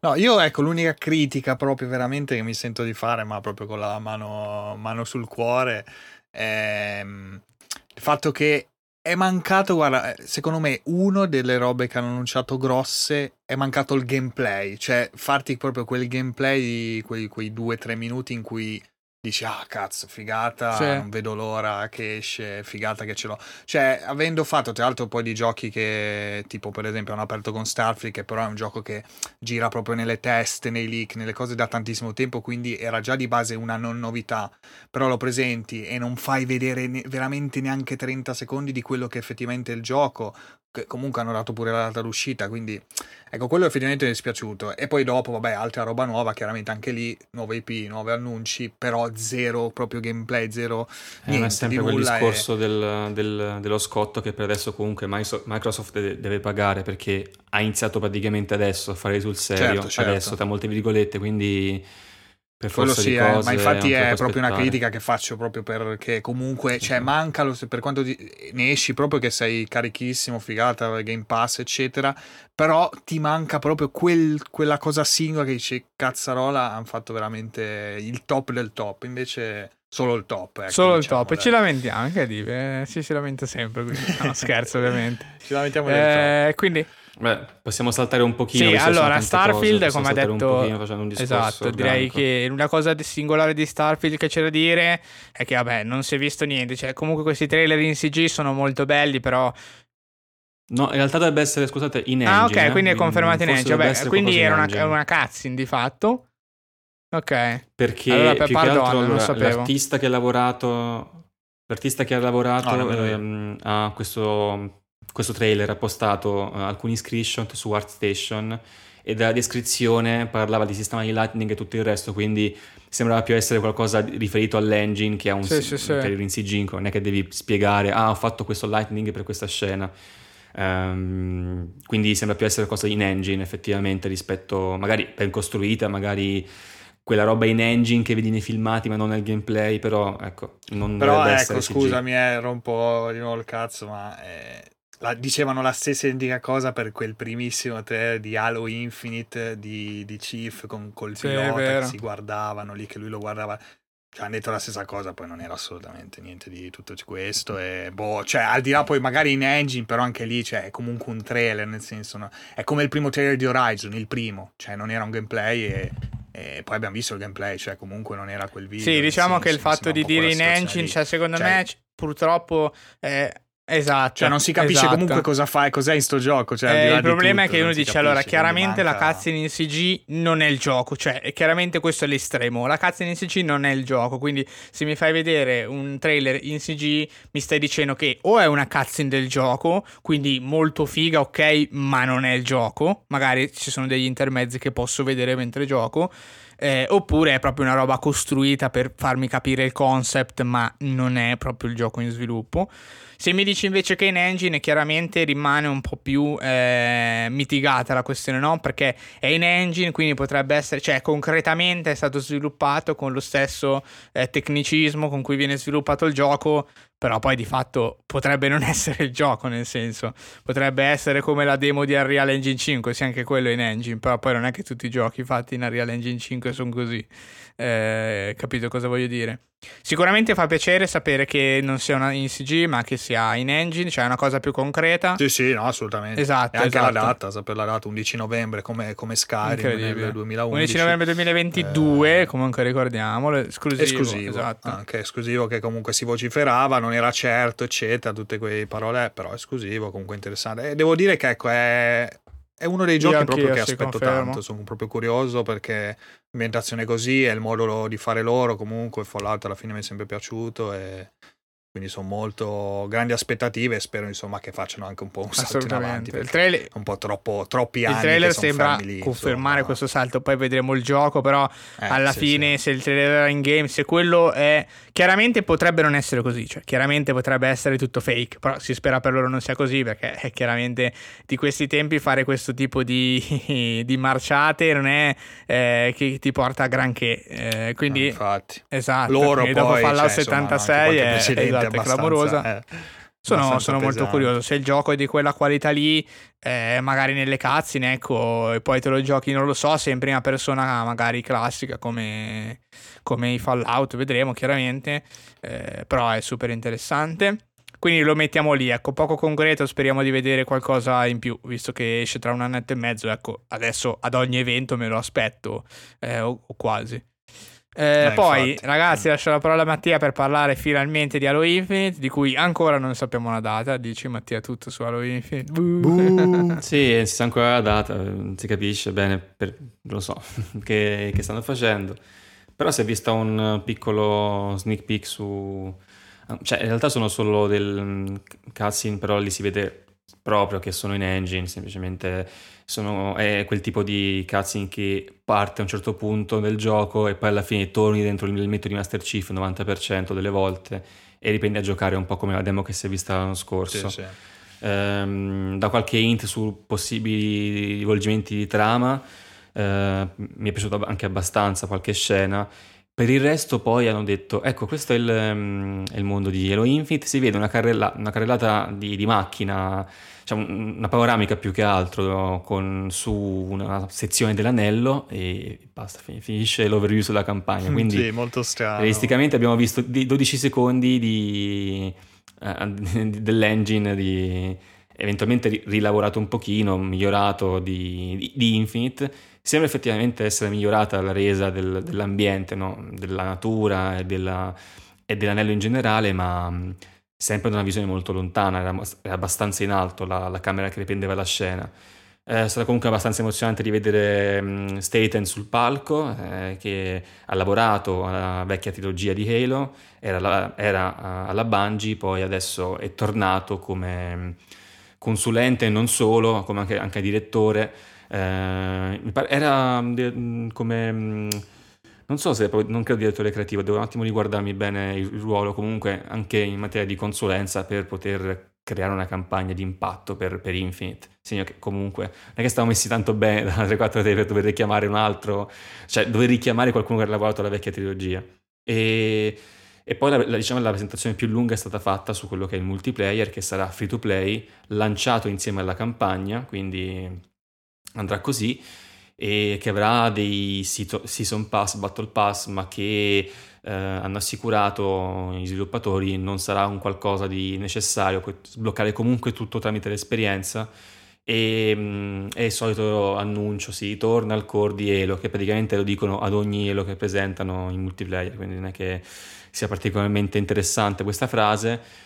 E senti proprio l'astio di Mattia, proprio cattivissimo, senti l'odio. Eh no, eh, dico, ad ogni, ogni cavolo di gioco lo dico, no, sì, torniamo al gameplay, cordi, va bene, okay. E, sì, mi interessa così così il, il multi, perché ecco, anche soprattutto grazie alla Master Chief Collection, se voglio giocarmi un multi che mi piace già di Halo, l'ho lì, però della campagna si è visto veramente poco, sta cosa fa un po'... è un po' strana, ecco, perché present- dopo diciamo lo smacco dell'anno scorso doveva un po' rialzarsi, non l'hanno fatto, doveva essere veramente la roba principale da fare, eh, e non, non si è vista. e si è visto solo in multiplayer. Eh, vedremo, vediamo un po', vediamo un po' come va. Eh, resto comunque sempre molto cauto, non ho particolari aspettative. Quando esce il gioco vedremo che cosa sarà uscito, perché per il resto non so che altro dire, non si è visto veramente niente, quindi boh, preghiamo. Sì, il mio, resto, il mio dubbio maggiore è che questo io. salto di qualità che, che, loro, cioè, che loro devono mostrare purtroppo non sia possibile, cioè eh, che loro si siano trovati sicuramente con una presentazione l'anno scorso sottotono, su questo non ci piove, che però il gioco finale eh, evidentemente non, non è che in otto mesi, no scusa, forse un po' di più, sono passati già dodici mesi, un anno forse, eh, giusto, eh, dal, dalla scorsa presentazione, cioè non è che in un anno gli puoi fare trecentosessanta gradi del progetto, eh. Cioè è complesso, soprattutto se è un progetto grosso, così importante, con così tanta roba dentro, con un multiplayer annesso. Cioè, non lo so, purtroppo è, forse si confermano un pochino i sospetti che avevamo già l'anno scorso, cioè quello del fatto di sì, lo sistemano, però sistemano una roba che ad oggi è evidentemente brutta, bruttina, che è veramente un sottotono rispetto alla, anche a quella che adesso è l'old gen, se vogliamo, perché mi ha fatto vedere Mattia un gameplay di, eh, del, del multiplayer di Halo cinque, eh, cioè, è veramente sì, sì, è quasi uguale, uguale a, a quello nuovo. Eh... Cioè dal punto di vista un po', non tanto il gameplay, volevo, volevo intendere. Sì, sì, sì, dal punto di vista estetico, sì, sì, certo, certo.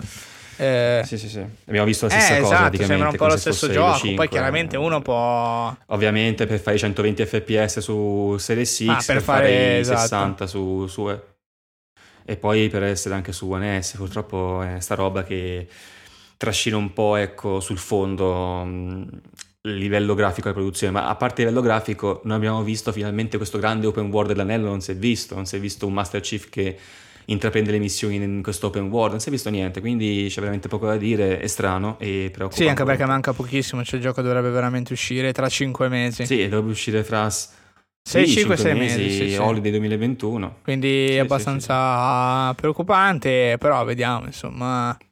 Eh, il multiplayer di per sé appunto sembra essere un'attacca sotto la cutscene che abbiamo visto, no? Quindi eh, magari il gioco poi ricalcherà sì, sì, un po' sì, più sì. la cutscene piuttosto che il multiplayer, perché mi spiace dirlo, però però sembra sì, essere divertente. Sì. Ah, questo sì, assolutamente, questo sì. Vediamo, insomma. Secondo me invece boh, sarò magari troppo critico, però no, non, non gli vedo proprio lo spazio sto multiplayer. Sì, sono d'accordo. Allora, troppa roba, troppa concorrenza, non fatico proprio, eh, sì, no, magari vedi, tornerà qualcuno. Un, un... Guarda un multi free to play, eh, P C, console, eh, con eh, progressi cross, eh, comunque il ritorno di Elo.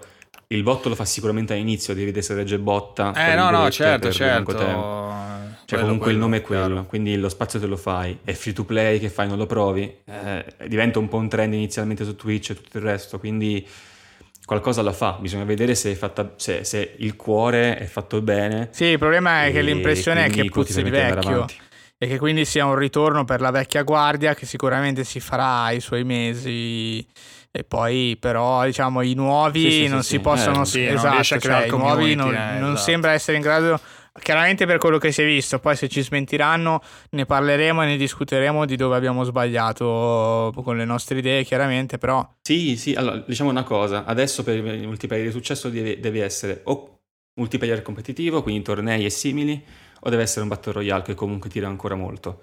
Eh sì. Halo può essere competitivo, mm, solo quello, perché anche in passato esisteva la M L G mm, competition, il torneo, tutta la roba, i team che competevano tra di loro, c'era tutto il mito della M L G eh, e dei tornei di Halo, però molto tempo fa. Quindi bisogna vedere se riesce a scalzare un Valorant, se riesce a scalzare. Eh, io la vedo veramente durissima, perché comunque purtroppo chi fa Valorant, nel senso non Riot in sé, ma chi fa quel tipo di giochi, cioè ormai è davvero tanto tempo che costruisce expertise su come mantenere il gioco free to play fatto bene.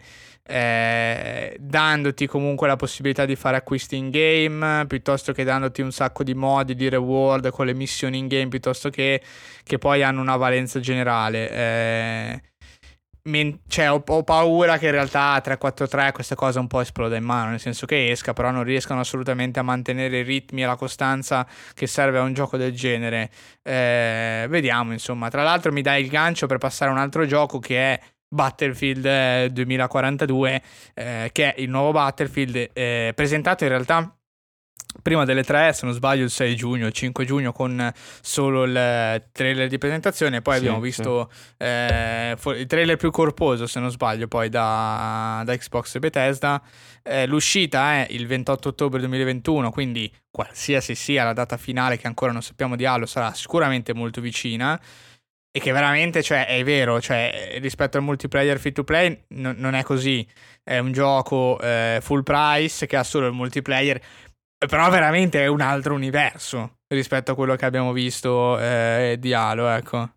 Sì, sì, graficamente sicuramente. Infatti a me viene voglia di giocarlo appunto per essere immerso in un multiplayer così potente dal punto di vista grafico, poi sì. con i disastri ambientali che cambiano la mappa, scontri... cioè, che ho fatto anche in Battlefield tre, di guerra campale, eh, mezzi, truppe che avanzano in massa, quindi eh, sicuramente da una cosa che ti viene voglia di provare. Ovviamente c'è poi tutta la questione, e c'è stata anche un po' di critica al riguardo, che è uscito un gioco come Battlefield, no campagna, solo multiplayer premium, con differenza poi anche di prezzo tra um, old gen e, e next gen, però...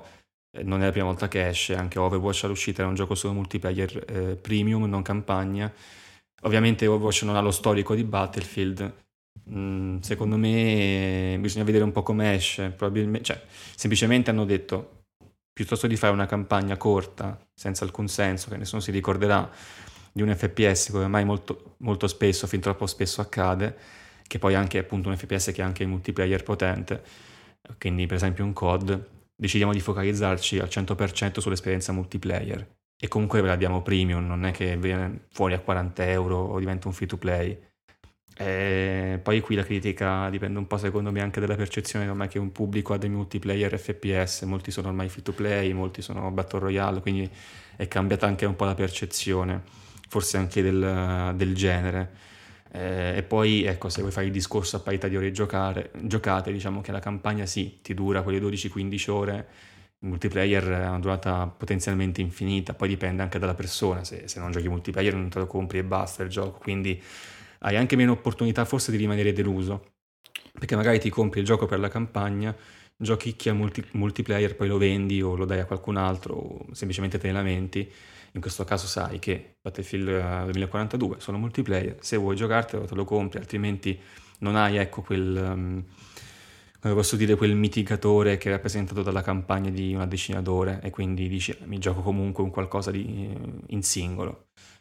Non lo so. Ma mm. sì, comunque appunto esempi positivi ci sono stati, Overwatch come hai detto tu, ma anche Rainbow Six, cioè puoi giocare coi bot, ok, però ecco non è proprio una campagna, cioè è proprio non, non esiste, diciamo, la campagna, è un gioco multiplayer e ha venduto tantissimo, quindi sicuramente puntano a quello. Certo, è chiaro che quando ti metti così poi ti rompono sicuramente le balle sulle meccaniche, perché chiaramente quando poi cominci a mettere che cento per cento ci saranno le solite skin, le solite robe a pagamento eccetera, eh, insomma devi stare attento, devi equilibrare bene, ecco. Ci, tra l'altro ci sono anche su appunto su, su Overwatch, su Rainbow Six, no, tutte queste cose qua, le sì, sì, sì, loot box sì. eccetera, pacchettini, sì, crazy, robe, skin sì, delle sì. armi, robe varie, l'hanno comunque prese molto bene la community, quindi bisogna un po' vedere. Però Electronic Arts ha questa un po' questa nomea che insomma gli vanno subito contro, quindi devono, ecco, stare attento molto secondo me a quello più che, più che al resto, perché poi appunto il gioco si presenta benissimo, anche se vabbè su P S quattro e One vedremo, boh, non sì so centoventotto come... giocatori tornado. Col tornado su P S quattro e One, sono veramente molto curioso di vederlo, poi come faranno, poi vedremo, insomma. Sicuramente molto interessante, ecco. Io, voi lo sapete, i giochi di questo tipo ne gioco zero, però devo ammettere che allora, ero un po' critico all'inizio per la storia della no campagna, ma non tanto perché avrebbero dovuto farla anche male, ma perché secondo me lì eh, la, la vera scelta non era di non fare la campagna, ma di provare a fare una campagna bella. Secondo me quella era la vera scommessa in generale, ecco. Quando mi ritrovo con una roba in meno, quando la scelta poteva essere averne in più, eh, posso un, un po' mi dà, forse, forse perché sono abituato a giocare tanto single player, ecco, in generale mi stona. Dopodiché il gioco chiaramente, se è di qualità, va bene anche che costi ottanta euro, eh, solo multiplayer non è, non è un problema, ecco. Vedremo, sono... Sono molto curioso di vedere la qualità del solo, multi, del solo multiplayer a ah, quello che sarà lì, ottanta euro, no settanta, uscirà eh, a prezzo pieno, quindi sono abbastanza curioso. E mi intriga abbastanza, dai, il fatto che siano centoventotto giocatori con quell'ambiente lì eh, che ci hanno mostrato. Adesso non dico che lo compro perché non gioco questo tipo di giochi in generale, però sarei curioso quantomeno di, di provarlo, se mai faranno eh, il solito weekend o l'accesso anticipato. Esatto. No, beh, sicuro faranno sì, sì. la beta, di solito per i multiplayer fanno sempre la beta, e poi comunque sulle A-Play sicuramente esatto, metteranno le dieci per ore tipiche dei, dei giochi nuovi e dieci esatto, ore comunque, esatto, sarò, probabilmente lo proverò, che sono curioso. Detto questo, possiamo andare avanti. Parlo io di Forza Horizon cinque in uscita il nove novembre duemilaventuno. Allora, per chi non lo sapesse, mi pare che io ne abbia già parlato nel podcast, se non ricordo male. Comunque all'inizio di quest'anno ho giocato Forza Horizon quattro, giocato, sicuramente non finito, mi sono fatto quarantacinque euro, una roba del genere, ed è il mio ritorno ai giochi di corsa, ragazzi. Dopodiché Forza Horizon chiaramente adesso è il quattro, alla fine del suo ciclo vitale, visto che adesso è stato annunciato il cinque, è pieno di roba, pieno di eventi, eh, è pieno di macchine già andate, tra virgolette, nel senso che eh, se entrate adesso nel gioco c'è veramente tantissima roba da fare. Io mi sono un po' sentito spaesato, anche se loro sono molto chiari a spiegarti tutto, comunque ti trovi davanti con un gioco che ha veramente tanta roba. Eh, ma mi è piaciuto tantissimo, cioè mi sono davvero divertu- divertito con le, tan- con le diverse auto. Ho un po' imparato la nuova filosofia dei giochi di macchina, che non è quella di farti partire dalla macchina eh, casalinga che va a trenta all'ora per poi farti finire il gioco eh, con, Ford Fiesta. con, eh, con le Ferrari. Ma è una cosa molto più competitiva e divertente del tu compri, prendi, vinci le macchine di tutti i tipi, tanto tu ti sfiderai eh, sia con eh, il multiplayer che eh, contro la C P U eh, con macchine identiche alla tua, quindi che tu stia guidando una Ford Fiesta o, o una Lamborghini Aventador è uguale, tutti avete la stessa macchina, quindi eh, si è evoluto un po'. Io arrivo in ritardo, ragazzi, ci arrivo nel duemilaventuno, probabilmente così a dieci anni eh, da questo punto di vista, però si amplia molto il gameplay e di fatto utilizzare macchine diverse crea sfide diverse e quindi anche modi diversi di affrontare le piste, i terreni eccetera, e quindi anche un gusto competitivo maggiore eh, perché tutti siete allo stesso livello con grosso modo la stessa macchina, magari chi l'ha ottimizzata meglio ma il valore complessivo è lo stesso, eh, quindi è molto molto figo. E devo essere sincero, questo Forza Horizon che esce nove novembre appunto eh, verosimilmente purtroppo molto vicino a Shin Megami Tensei, che di cui poi parleremo,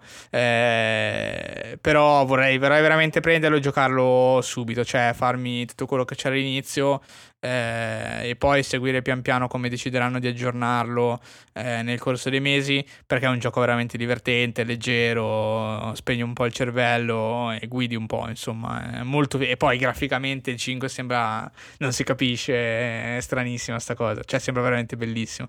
Non so se voi avete visto magari anche i video dopo, però cioè, sembra fuori di testa, non si capisce sta roba come, come sia possibile. Ok, sì, che è un sì, gioco sì, d'auto però se... cioè, boh, ok, beh già al quattro sì, era sì, bellissimo, esatto. Quindi comunque sì, hanno fatto un passo avanti ancora ulteriore, probabilmente anche grazie per le nuove console, certo, certo. Poi so che voi non li giocate, quindi non avrete grosse eh, immagino da, cioè grosse cose da dire, non so se avete qualche parere da aggiungere.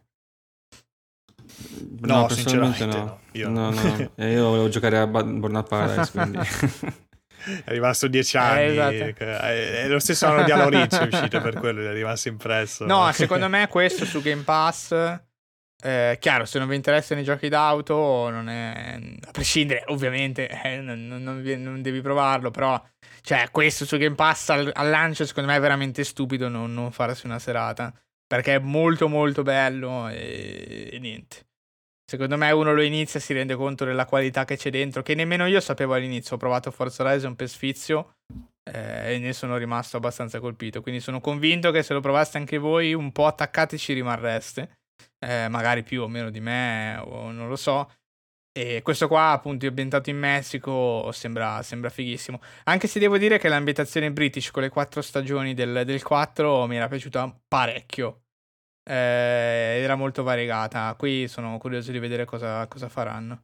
Ovviamente la mappa più grande di sempre, nel caso ve lo stesse chiedendo, o nel caso, se, nel caso per voi sia un requisito del, del nuovo gioco. Possiamo passare avanti? Vai, vai, vai. Invece io ho visto, esatto, io ho visto un gioco per cui ho preso il primo capitolo, avendo visto il trailer sulla conferenza Xbox Bethesda, che in realtà è una produzione molto più piccola rispetto a quelle citate fino adesso, che è Slender Rancher due, e ho visto il trailer, è molto molto bello esteticamente, e è capitato chissà perché in sconto su Steam il primo, e cinque euro, una roba del genere, quindi ho preso, ho preso quello e lo giocherò anche a breve. E praticamente sembra un po' una sorta di... è un, è un farming game non super lungo, però molto rilassante anche da quello che ho potuto leggere. Devi comunque in qualche modo fare il breeding di questi slime, eh, fai, dagli da mangiare, eh, catturarli. Sono molto curioso. Quindi sì, lo proverò anche ah. abbastanza breve in realtà.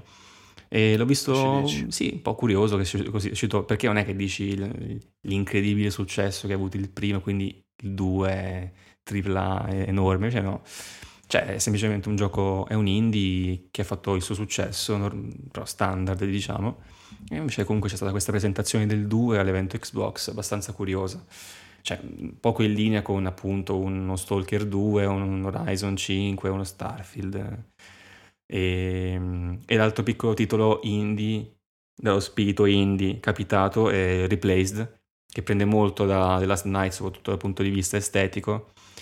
C'è stato anche lo sviluppatore che si è un po' incazzato su Twitter, ha detto eh, ma io direi un po' da chi ha preso ispirazione, riferendosi ai sviluppatori di Replaced, eh, che comunque ci è interessato un po' tutti, sembra molto bello, e sì. boh, anche il gameplay sembra interessante, non, non ho ben capito se veramente il gameplay è quello che abbiamo visto in video, però molto dinamico anche nei combattimenti, sembra figo. Sì, belle animazioni, tutto, bisogna vedere se appunto riescono a mantenere quella qualità per tutto un gioco intero, eh, sì. e... perché poi un po' il problema di tanti indie giustamente è quello, però, però figo. E... e in realtà l'altra cosa che rimaneva era di veramente importante era Stalker due, si è visto comunque un gameplay misto, misto narrativo, misto, scusate un gameplay, una presentazione mista, na- narrazione mista... spezzoni pare di gameplay abbastanza montati. Mm. Sì, non ci avrei mai creduto di vederlo veramente, sì, sì, sì. perché boh, questi cioè sono anni che non sviluppano niente, quelli di Stalker, sono abbastanza famosi diciamo per, comunque nell'ambiente P C, perché giocavo su P C. Tra l'altro stavo guardando adesso perché appunto me lo ricordavo, eh, diciamo come quei giochi solo P C usciti proprio in un, nella stessa epoca, e casualmente infatti vedo duemilasette, quindi è uscito insieme a The Witcher e a Crysis, cioè quei giochi proprio sì, che sì, comunque sì, poi sì. sono oggi rimasti molto famosi anche per problematiche tecniche, comunque difficoltà nel farli girare, che anche questo era un bel mattone insomma al primo Stalker, per quanto poi eh, chiaramente due... non fosse Crysis, però era bello tosto, e poi anche gli altri comunque sono... Beh, l'ambientazione è sempre molto... molto interessante chiaramente, è, è più o meno molto simile al primo, sei comunque nei pressi di Pripyat, si dice così, sì. e comunque del cuore appunto delle radiazioni provenienti da Chernobyl, e che ah è graficamente fuori di testa comunque, sì, graf- se quello, sì se vedremo se, se è davvero sì sì perché può anche sì, lì sì. non si sa, però cioè, ecco quello non esce sulle console vecchie, comunque già è un ah, buon segno, nel senso esce e... solo su Xbox e qui, sì, uscita ventotto aprile duemilaventidue, neanche troppo lontano alla fine. mm. eh, e vediamo, vediamo sì. Sono abbastanza curioso, quindi, perché si è visto anche pezzi interessanti in cui tipo c'è qualche anomalia, qualche mostro che scompare sì. in una sorta di dimensione, una pocket dimension, tu lanci delle tipo sì, era una meccanica esche, anche del primo sì per rilevare ah c'è anche nel primo sì sì sì lanciavi delle, dei bulloni per trovare le anomalie, perché se, se becchi queste anomalie proprio cioè nel primo morivi proprio, ti, ti risucchiava sto sto vortice e morivi subito, quindi ah, dovevi stare attento qui. mentre esploravi queste zone contaminate radioattive. eh, eh, ma direi che era un po' tutto Xbox, eh, come cose veramente importanti diciamo, ecco una, un, un argomento che diciamo adesso così, così ce lo risparmiamo, cioè non lo facciamo completo dopo perché è un po' un poco lunghetto, cerco di riassumerlo molto. Secondo me, partendo dalla conferenza Xbox Bethesda, molta gente è rimasta delusa o ha definito sottotono o obsoleta o un po' stantia uh, la presentazione E tre, perché effettivamente l'E tre in passato era un po' come detto prima il momento, no? Cioè in quel momento in cui in quello piccolissimo spazio di, di tempo nell'anno scoppia tutto, perché c'è la presentazione enorme, i tripla incredibili che escono, le conferme, le Um, eventuali anche smentite, i sorpresoni eccetera eccetera, e questa cosa si è veramente vista in modo grosso un po' nell'Xbox Bethesda e in piccola parte anche nell'evento Nintendo, perché diciamo che quell'Xbox aveva più uh, titoli di peso rispetto a quello Nintendo in materia di numero grezzo, e invece adesso siamo abituati comunque da un po' di anni ad eventi molto sparsi nel corso dell'anno. C'è, Nintendo c'è, fa un po' i suoi direct, Ubisoft fa un po' i forward quanto gli pare, anche PlayStation ha fatto gli experience in passato, poi fa gli state of play che sono praticamente i direct PlayStation. Um, poi giochi fine... singoli anche, cioè vedi Cyberpunk sì, sì, anche sì, in sì, passato sì. Dying Light di recente che sta facendo Horizon. La stessa cosa, Horizon sì, con lo stesso pressing, cioè, e quindi ormai... non c'è più quel momento eh. singolo in cui tutti partono a Los Angeles, in cui sono le dirette, in cui c'è l'aspettativa, è un po' quel clima anche di attesa, non c'è più, e forse eh, fa percepire questa sensazione tipo di, di stanchezza dell'evento, quando in realtà è Non è t- l'evento in sé è rimasto abbastanza invariato, eh, sono variate le modalità di fruizione e le tempistiche, non è più quindi tutto concentrato in un solo periodo ma è molto sparso nell'anno. Dopo il Covid la cosa si è ancora più acuita. um, Xbox è stato un po' diciamo l'unico evento veramente pesante, Sony non c'è stata, quindi secondo me non è tanto l'evento in sé o le modalità in cui vengono presentati i giochi che sono, sono vecchie, perché alla fine i giochi presenti con un trailer o con un deep dive appunto di commento eh, non è che puoi presentarli, non è che ci puoi mandare un disco di demo a tutti quelli che guardano le tre, o non puoi fare una presentazione in V R perché semplicemente la gente non ha i visori eccetera eccetera, non ci sono modi così tanto innovativi per presentare un evento. E, e se fai qualcosa di veramente molto pesante dal punto di vista dell'analisi diventa un video di, non lo so, di Game Maker's Toolkit eh, in formato tre ore, non ha senso che esista. Quindi secondo me il, in sé la, l'evento non è tanto cambiato, ma è diventato più spezzettato, meno impattante, perché appunto eh, semplicemente il peso viene distribuito in tanti piccoli eventi nel corso dell'anno, e quest'anno anche è mancata magari la Sony insieme alla Microsoft a fare, no, eh, a creare proprio il, veramente proprio il peso di, di quei due o tre giorni di giugno che poi ti cambiano l'anno successivo o gli anni successivi di, di gaming. E questo è un po' secondo me il, il tra virgolette problema. In sé la conferenza non è tanto cambiata, è cambiato tutto il resto, quello mh, che ho detto poco fa, te- le tempistiche e le distribuzioni di peso, ed è per questo che secondo me molti sono rimasti delusi. Mm, è semplicemente la stessa cosa ma diluita, quindi è questo qua secondo me un po' il problema, perché il Guerrilla Collective è interessante ma non è quello un E tre mm, in senso veramente stretto, il Devolver è interessante ma non è l'E tre in senso stretto. Molti secondo me sono rimasti alla concezione vecchia di E tre, nonostante dicano che è obsoleto, però è, è un po' come Elden Ring, fa ridere che si dica di un qualcosa di obsoleto quando rimane la concezione di molti anni fa, eh, che di per sé comunque è obsoleta perché è passato molto tempo. E semplicemente l'E tre ormai si è evoluto, e si è evoluta anche la modalità in cui le aziende fanno le presentazioni, e potrà, secondo me, non farà altro che peggior- tra virgolette peggiorare questa cosa. Gli eventi potrebbero moltiplicarsi ancora di più, può darsi che fra quattro cinque anni E tre neanche più esiste. Uh, a giugno ci sarà magari semplicemente un Microsoft Showcase e un Sony Showcase, uno ad agosto, uno a settembre, quindi però devo chissà. essere onesto, cioè non capisco mm, perché questo... questa criticità quest- cioè quest'anno sulle tre, quando io a me verrebbe in realtà da dire che a parte la presenza di Sony, cioè, è stato forse uno dei migliori degli ultimi anni, cioè non capisco... Sì, no, stavo cercando di capire perché la gente dice così, semplicemente, che io non, non ho tanto accusato la cosa, però molti lo dicevano, ho detto, ma ci sarà un motivo per cui molta gente dice che l'E tre ha fatto questo effetto, un motivo ci sarà, e ho provato a pensare a questa, questa cosa, semplicemente magari, magari quest'anno è stato un po' il momento critico in cui la gente ha detto, oh, ma non c'è più quella cosa, non c'è più quella finale di, che canzoni sono, di, di Champions, che era l'E tre dal punto di vista videoludico, quei due o tre giorni, quella settimana in cui ti cambia il mondo. In questo caso il mondo ti cambia pezzetto per pezzetto durante l'anno, diciamola così. Sì, no, secondo me però non è proprio vero, nel senso che boh, forse sarò io sarei stato particolarmente fortunato, però mi sembra che in cinque giorni abbiano veramente stravolto l'uscita dei prossimi due o tre anni, cioè se non ci fosse stato le tre avremmo il vuoto completo nei prossimi, fino alla fine del duemilaventidue. Quindi non capisco onestamente questa sensazione di vuoto. Eh, adesso chiaramente parliamo anche di altri che hanno presentato tante robe, non tutte le conferenze sono state eccezionali, questo chiaramente... Sì, sì. Sì, e qualcuno è mancato che magari esatto. c'era gli altri anni, però quelli che ci sì, sono stati... Non, non, non ho sentito una particolare mancanza o, loro presenza, o come posso dire, non, non, non ho sentito, anzi, senza queste tre secondo me sarebbero rimasti veramente con una preoccupazione verso il futuro tremenda. Cioè io... No, ma infatti secondo me è un falso, è, cioè è tra virgolette un sì, falso, una percezione sbagliata, una falsa percezione, una falsa sensazione, perché alla fine comunque è stato un po' rivoluzionato il, pross- il calendario sì, dei sì, prossimi esatto. mesi, se non anni. Il fatto è che è successo un po' gradualmente e magari appunto Xbox, insieme a quel singolo annuncio di Nintendo, appunto che parliamo fra poco, è stata la unica vera... Mh, è l'unico eh, vero però non massimo, è che ne esistevano altri, eh? Insieme a chi, Fest, scusa? Cioè, solitamente sì, no, chi c'era? C'era Sony, è mancata solo Sony. Sì, eh, c'era cioè. Sony, Xbox.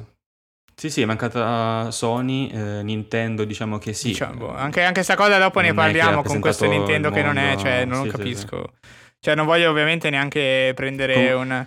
Sì, sì, la introdurlo un po' sì, adesso sì. perché sta parlando di Xbox. È giusto, giusto. No, no, questa, giusto. Questa percezione che può esserci. Però diciamo sì, non avere Xbox e Sony vicine... e magari appunto tutti i grandi titoli insieme è caduto un po' questa falsa percezione, magari con appunto inizi con un Summer Game Fest che è di veramente potente, solo Elden Ring, diciamola così, eh, continui con un Guerrilla Collective, passi per un Ubisoft che comunque alla fine non è che può fare chissà che cosa, arrivi dopo, dopo un bel po' a Xbox e poi dopo un pochino ecco ti arriva Nintendo con il Breath of the Wild due e magari ecco mettendomi nella testa di chi ha avuto questa percezione, posso anche immaginare lontanamente che dica uff, ecco però non è che si è visto questo granché, perché comunque anche Xbox molte cose, ecco, ho detto anche prima, po- poco gameplay, molto teasing del, di un futuro mh, radioso dal punto di vista Microsoft. E quindi posso immaginarmi perché la gente dica ah però, però ecco, eh, sono... Mh, considerazioni anche fatte su magari su visioni un po' distorte degli scorsi E tre che sì, anche perché appunto alcuni erano terribili, anche perché sarebbe da capire anche sta gente che comunque si lamenta a cosa gioca esattamente, cioè perché nel momento in cui ti annuncia tutti i giochi, cioè nel momento in cui faccio fatica, parlo per me che comunque gioco abbastanza, gioco tanto, faccio fatica a star dietro veramente alle robe che escono e, e gioco veramente poca roba molto localizzata, single player, eppure sono sempre pieno di roba, cioè io non so allora cos'è, cioè, escono solo per me i giochi, non ho capito, per gli altri non escono, quindi boh, eh, veramente non, eh, non comprendo e st- questa voglia di essere stravolti, cioè non so, secondo me tanta gente è proprio semplicemente cioè, cresciuta cinque anni fa, era ancora minorenne o comunque aveva appena superato la maggiore età e oggi invece è più grande e se magari anche un po' più scocciata, cioè mi sembra più una, una questione molto più generale che non delle tre in sé.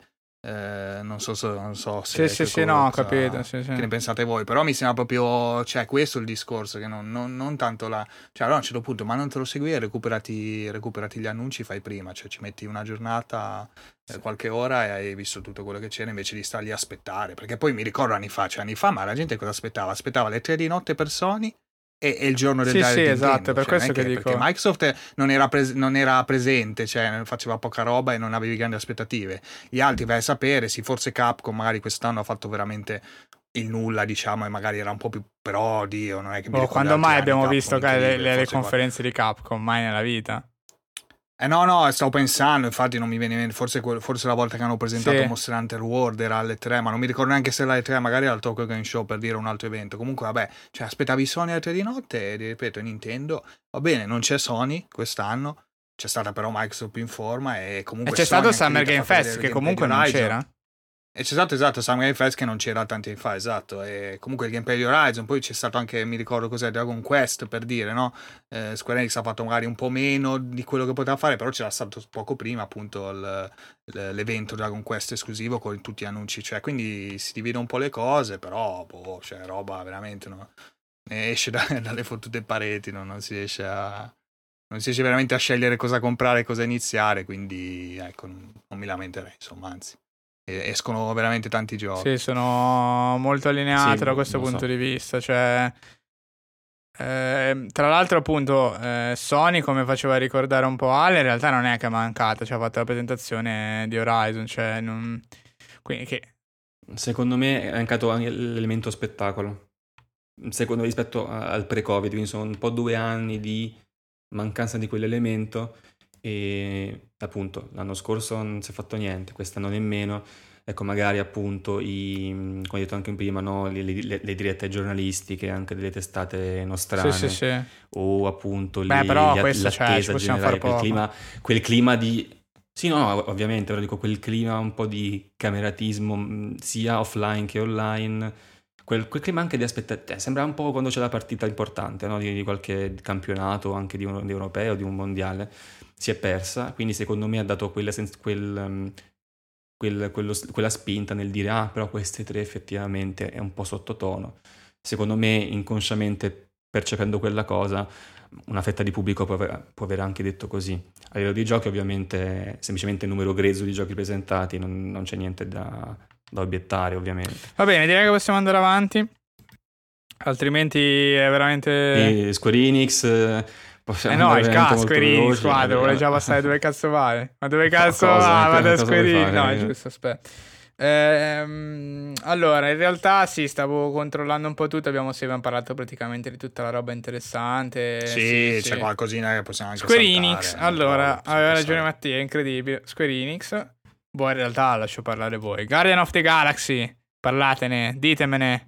Guarda, sembra, il, sembra un gioco che poteva uscire quattro cinque anni fa, perché è un action terza persona in cui impersoni solo un personaggio, in questo caso Star-Lord, però ci sono dei comandi sembra interessanti che puoi dare ai tuoi compagni di squadra, essendo basato appunto su un team famigerato e universo Marvel, ma sembra una sorta di... Eh, quell'avventura che poteva uscirti secondo me quando c'era un po' PlayStation tre in giro con Uncharted uno. Mi ha dato un po' questa impressione, un po' fuori dal tempo secondo me. Vediamo un po' come va. Allora, non prevedo l'esplosione atomica, perché sì, allora il gameplay è abbastanza bruttino, cioè il gameplay che hanno mostrato, cioè secondo me si mostra molto bene nei personaggi, che sono riusciti secondo me a darci un bel tocco rispetto a quello che era successo con Marvel's Avengers, dove gli dicevi ma chi sono questi, cioè le versioni veramente Lidl, cinese o quel che volete, insomma l'insulto che volete fare. Qua invece, cioè, sono stati molto convinti, forse un po' magari Star-Lord, un po', un po' fighetto, un po' così, che non, non ha magari ha meno personalità degli altri, invece gli altri secondo me sono fatti molto bene. eh, Raccoon insomma è veramente veramente figo, e anche comunque gli altri sono, cioè, ci stanno, secondo me ci stanno molto, e anche si è visto insomma i vari dialoghi eccetera, cioè sembrava comunque abbastanza divertente vedere comunque quattro personaggi insieme che, che si fanno la loro avventura, proprio come, come impostazione, no? È anche abbastanza raro, no? Magari di solito siamo abituati quel gioco single player dove magari hai un companion, eh, qua invece col fatto che ne hai quattro, comunque che magari, cioè spero che insomma il gioco sia, visto che è fatto comunque da Eidos Montreal, che sono quelli di Deus Ex, e sono comunque erano, erano R P G anche abbastanza validi, comunque fatti, fatti bene insomma, con loro, eh, la scelta dei dialoghi, il, il, il level design, che comunque potevi scegliere un po' cosa fare, no? Passare da, dal classico condotto, eh, eliminare il nemico, andare stealth eccetera. Qua chiaramente sì, qui sembra essere rimasto solo l'elemento dei dialoghi con le scelte, eh, sì, sì, qua chiaramente ho paura che sarà molto più semplice, e appunto il gameplay che fanno vedere con questa sparatoria un po' strana con... eh, non è bellissimo. Poi in realtà quando fanno vedere alla fine un po' una carrellata di trailer dove si vede effettivamente che eh, Star-Lord può anche, oltre a sparare, può combattere un po' anche a mani nude, eh, è un po' più convincente, cioè l'ho visto, ho visto un po' di nemici, ho visto quindi il gruppo che sta combattendo insieme, non lo sembrava, chiaramente beh, poi il trailer è chiaramente fatto anche bene per, per casarti, per, per, per farti venire voglia, però ecco, cioè, spero che non sia effettivamente il gioco che si è visto proprio nel, game, nel lungo gameplay, perché quello è un po' bruttino, un po', un po' debole. Eh, quindi boh, comunque boh, tengo l'occhio per curiosità, ecco, come comunque un po' mi interessava Marvel's Avengers, poi vabbè lì in realtà c'era il grande malus del, del gas che qua non c'è, quindi eh, tanto anche annunciato che non aveva D L C, esatto, non, aveva... non aveva D L C o microtransazioni e neanche gioco, multiplayer ma... tra l'altro ci avevano pensato, eh, sì, ma non sì, l'hanno perché tolto, appunto è un'avventura classica di eh. quelle che, che uscivano qualche sì, anno sì. fa alla fine, sì, diciamo tipo, cioè, Spider-Man magari, certo adesso Spider-Man è un po' più carico chiaramente come esclusiva Sony, quindi eh, viene anche pubblicizzato meglio e è più conosciuto, però dai, io, io cioè, spero anche per loro insomma, anche per Eidos, che comunque ecco, perderli sarebbe, sarebbe un peccato. Poi abbiamo avuto le grandi delusioni di esatto, di a proposito di gas, voi, Ale, l'onere. Parlaci di eh, uno esatto. dei giochi più impressionanti di queste tre. Dici tutto di Babylon's Fall. Eh, vabbè. Babylon's Fall, che avevano annunciato sarebbe tornato questo, questa conferenza Square Enix, e purtroppo eh, ragazzi si è mostrato una... veramente veramente veramente veramente male. Si è presentato male rispetto al vecchio trailer, che era comunque più, più convincente, per quanto poi non fosse diversissimo in realtà, ma era più convincente, più ordinato, più comunque avesse combattimento questo personaggio con questo cavaliere gigante. Qua invece vedi, intanto ve- partono, cioè a parte vabbè che già la difficoltà, comunque la qualità degli stream in generale è molto bassa, e vedi tutta sta roba smarmellata. Infatti eh, Mattia, l'unico almeno, cioè non so Eric se ne era accorto, che fa ma questo è uno stile no, infatti io pensavo fosse io non capivo se era un problema sì, dello sì, stream sì. del video, oppure se era effettivamente lo stile. Poi aveva in realtà indovinato Mattia, mm, eh, grande Mattia, appunto, molto particolare che, che smarmella molto, cioè sembra Skyward Sword praticamente, però eh, dove Skyward Sword chiaramente ha meno dettaglio e eh, vedi, cioè, vedi, vedi quello che, che devi vedere. Qua veramente, cioè, eh, quattro armi sulle spalle che fluttuano, quindi quando attacca tutte queste quattro armi spostano robe, particelle, cioè non si capiva niente.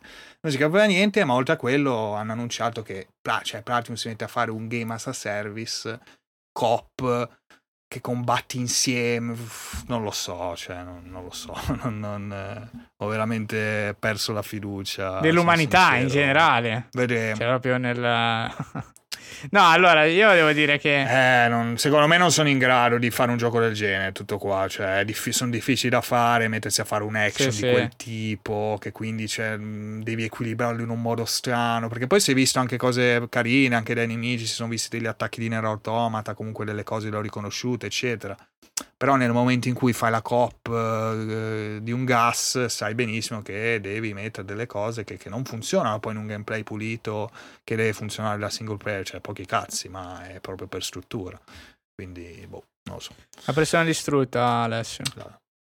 Sì, sì, sì. Eh, allora io devo dire così che chiaramente non mi ha fatto una bella impressione, ma eh, sono, cioè è uno di quei giochi che si mostra così così, però sono comunque curioso di capire poi al lancio cosa effettivamente era da dare, perché vabbè comunque Platinum, cioè eh, non sono i primi coglioni, quindi eh, sono curioso no, no, di infatti. capire se dietro queste scelte, che adesso eh, concordo, eh, anzi scherzo, ci scherzo anche io, sembra veramente eh, un gioco in cui non si capisce cosa, si capisce niente, cioè è tutto smarmellato eh, ovunque. Sono curioso di capire se dietro questa scelta un po', un po' particolare, un po' che sembrerebbe appunto essere co- completamente controproducente, non ci sia invece poi magari qualche idea particolare un po' estrosa eh, che, che appunto non siamo soliti vedere in generale, e quindi insomma sono comunque curioso di vedere una volta uscito cosa sarà, cosa si farà nel gioco poi di fatto, perché non è chiarissimo, cioè ok è un action nel senso quindi noi combatteremo, però eh, non è ben chiaro chiaramente come è organizzato il gioco nel senso di game as a service. Eh, quindi insomma sono anche curioso di capire qual è la loro eh, sì, idea sì. Ecco. Sì, poi sono anche rari questi giochi dove comunque combatti con quell'action così in tempo reale sì, in sì. multiplayer alla fine sono anche un po', cioè abbiamo Godfall per sì, dire sì, sì, è vero, è vero. cinque e, e quattro tra l'altro, però a parte quello cioè veramente mi viene in mente poca roba, ecco, se non vai appunto sul Monster Hunter che è comunque un gioco metà e metà, nel senso puoi giocare in coop con gli amici, ma non è esattamente un, o meglio è sicuramente la, la cosa giapponese più vicina esatto, anche Master Service sì, sì. senza dubbio, però però ecco non è quella roba lì, non nasce così eh, e quindi boh non lo so, però appunto vedremo dai, comunque tengo l'occhio perché chiaramente cioè, ci può stare poi che possono certo risolvere. certo ok direi che possiamo passare avanti alla prossima, ragazzi, tornano loro i nostri sviluppatori preferiti sì. si scende nell'abisso, nell'abisso. Team Ninja è tornato eh, con un nuovo gioco, ragazzi, si chiama Nioh tre, ah no scusate si chiama Stranger of Paradise ed è Final Fantasy Origins, eh, si chiama così no Final Fantasy Origins ed sì, è sì, questo Fantasy nuovo Origins, capitolo esatto. sottotitolo riprende il primo Final sì, Fantasy sì, esatto, sì, sì. Una, sì, una, una roba, specie di rivisitazione sì, una, dell'immaginario del un'idea primo Final così Fantasy. Un po' particolare della, della rivisitazione ed... che però piccola retroscena con Eric, quando era uscito i leak del presunto Souls-like esatto. di Final Fantasy io e Eric facciamo ma pensa se lo fanno e pensa se è uguale a Nioh due che è uguale a Nioh eh, che ride, poi hanno presentato esce il logo oh, Team Ninja sono proprio loro, raga, è Nioh tre Ed è proprio, ed è proprio quello di fatto, perché attualmente questa demo che è uscita, sì, alfa, sì, sì. non si sa bene, che, che è uscita, tra l'altro rotta su, su P S cinque, per tre poi giorni rotta, sistemata sì, per farla funzionare, gira su effettivamente su una build di Nioh due, comunque, perché giustamente vabbè, eh, quello avevano, eh, quello hanno usato e... Mamma mia, non lo so, c'è... È complesso, eh? Perché... Eh, sì. più, che, più che altro... Ah, è appurato che il gioco è abbastanza una merda in presentazione grafica. Sì, sì. Forse poco... Forse un po' meglio sul gameplay, ma non capisco perché lasciare una demo... Sì, sembra essere così tanto presto, presto sì, giusto sì. per farsi un piede di merda, sì, cioè, sì. tipico Square Enix nonsense. Ma, allora in realtà c'è cioè, più che Square Enix, anche se vabbè magari ecco Final Fantasy quindici può essere preso come esempio, visto che erano uscite, mi ricordo, vecchissime demo, no? Quando era uscito eh, il gioco The Episode qualcosa che si, no quel Type Zero, no? Era uscito Type Zero e dentro aveva sì esatto Episode da Sky League, super sì, sì, sì. preview eh. Però in realtà Team Ninja, cioè con, proprio con i Nioh, eh, era riuscita comunque, lanciando demo molto prima dell'uscita del gioco, a prendere i feedback dalla community, a fare comunque un gioco che poi di fatto, cioè i due Nioh sono stati comunque super apprezzati, hanno venduto bene, come sappiamo. Noi vabbè abbiamo avuto le nostre riserve sul due, però comunque non è un brutto gioco, assolutamente. E, e qua sì, però appunto il problema è che, cioè, tanto lo lanci solo su P S cinque e chiaramente fai anche un po' la figura, sì ok, ma P S cinque è un suo gioco, cioè veramente potrebbe girare, sì è come Nioh due, cioè lasciando tanta gente ha detto P S tre, ma nel senso P S tre un po' sempre si fa sto meme, no? Ah, potrebbe girare su P S tre, però nel senso un gioco P S quattro, cioè si vede ma tranquillamente, il motorello è quello lì di Nioh, eh, quindi è come Nioh, eh, e poi appunto è brutto, cioè la vedere è una smarmellata, no? Incredibile, più che altro brutto, a livello sì, di risoluzione sono corridoi di, di marmo, cioè con, boh, non c'è, ho visto dei video, eh, perché non l'ho potuto provare qui, però cioè, veramente l'unica cosa in realtà che appunto sul gameplay e che mi incuriosisce, diciamo, sperando che poi migliori anche il resto, che comunque col fatto di prendere roba da Final Fantasy, quindi nemici, comunque tutto quell'immaginario, le magie, eh, le classi, no? Comunque ci sono le classi che puoi cambiare, eh, le armi, quindi design di armi, design di armature, potrebbe effettivamente, cioè, essere una cosa ben fatta poi nel, nel complesso, cioè essere comunque il, diciamo, il Nioh, il Nioh per, per gli appassionati di Final Fantasy, quindi che invece di fare quell'ambientazione folklore giapponese eccetera, fai roba di Final Fantasy, quindi arriverà a un certo punto sicuramente, che ne so, il classico Behemoth da, da sconfiggere, e, appunto, e poi si sono viste lì le... quelle pallette di fuoco tipiche, no? Tipo i cacodemoni sì, di Doom, sì. di Final Fantasy, cioè insomma quelle robe lì. Il gameplay comunque non sembra male, chiaramente, no? Cioè loro comunque Team Ninja sono bravi, eh. Ma la cosa mi fa incazzare veramente, non ho ben capito, avevano veramente, cioè se vuoi andarti semplicemente a sfogliare i, i, The Art of um, Final Fantasy uno, due, tre fino, fino al sette, no? Di, di Amano, hai veramente il mondo da cui prendere esempio per la direzione artistica del gioco, è veramente artisticamente no, infatti io questo volevo dire, cioè vestiti come i modelli di Zara veramente fa sì pietà. Beh, quello è la base, cioè bisogna vedere, io spero che poi arrivi, sì, ho visto qualche super, armatura, ma tu, ma tu hai visto le armature che esistono nei concept di Final Fantasy, cioè tu torni addirittura all'uno, cioè puoi sbizzarrirti al cento per cento con la roba di Amano, no, eh, mi spiace, no allora l'armatura tipico l'armatura, gioco di purtroppo azione, qui bisogna, cioè, c'è anche secondo me un po' da contestualizzare, sono d'accordo al cento per cento con Mattia, però appunto c'è da contestualizzare, cioè Team Ninja non sono, credo, mai stati, e soprattutto con Nioh poi hanno confermato, dei maghi dell'estetismo o della ricerca creativa particolare, cioè eh...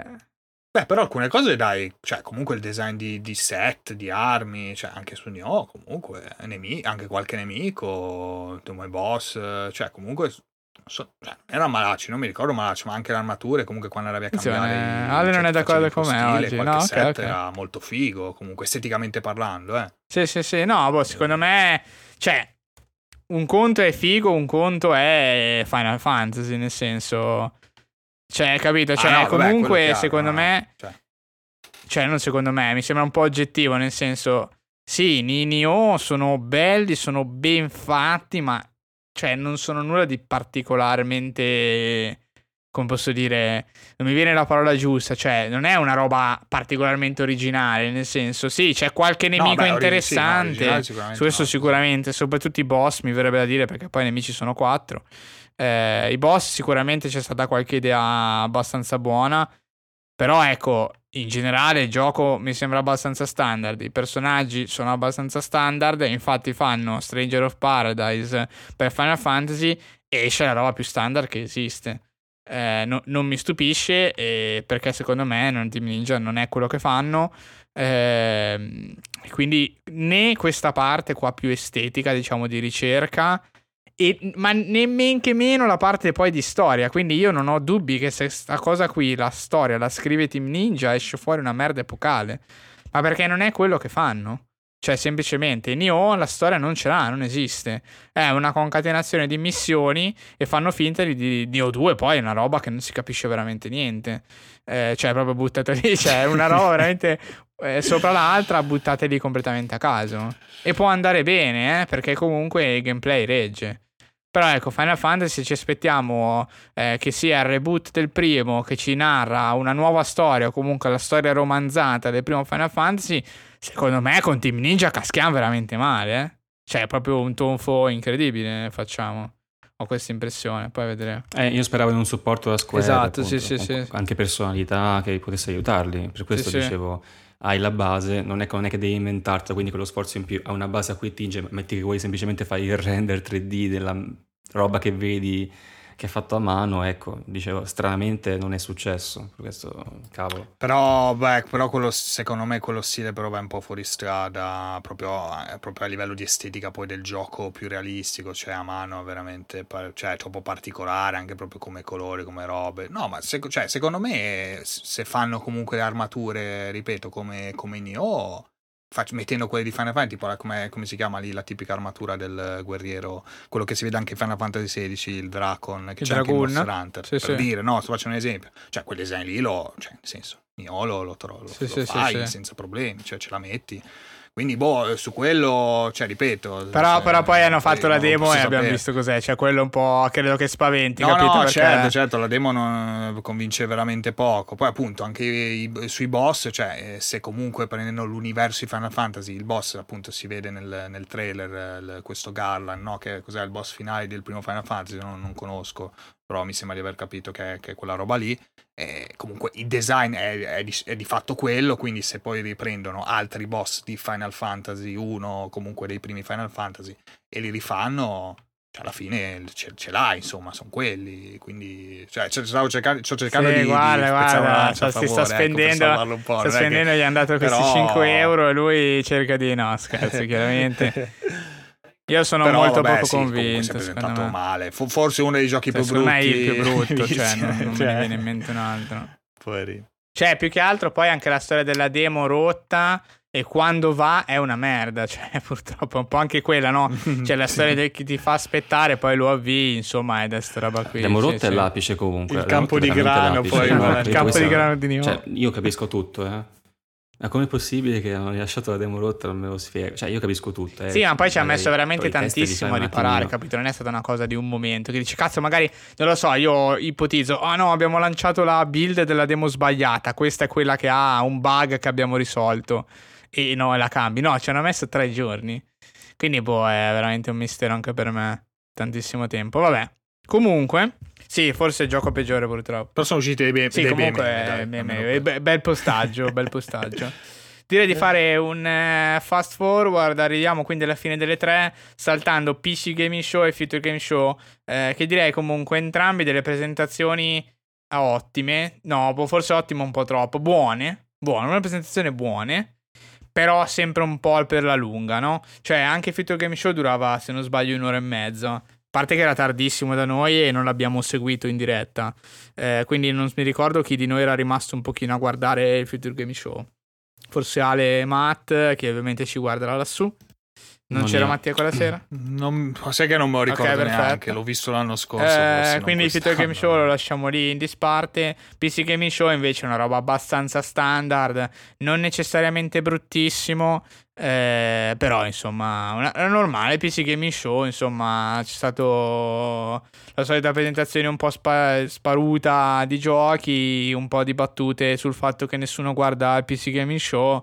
eh, una cosa un po' da seguire soft, secondo me, eh, però rispetto agli altri, ecco, P C Gaming Show è quasi una cosa un po' di un po', un po' cult, cioè il fatto che faccia un po' cagare, che sia così chill, la... non lo so perché mi sembra diverso, però vabbè, è sempre la solita roba.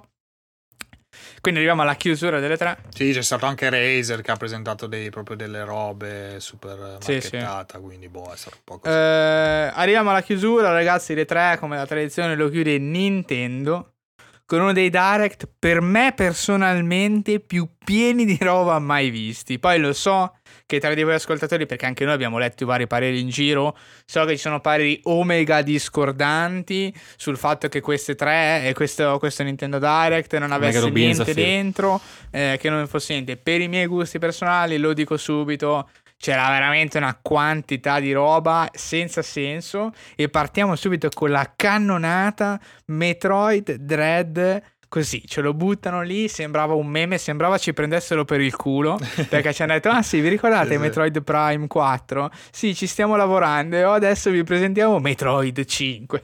Cos'è? Mi prende per il culo, non esce il quattro e c'è il cinque. In Times New Roman su, su schermo nero. e, e quindi ho detto: ma cosa cazzo stanno facendo qua? Cioè, adesso ci mostra un altro teaser di cosa?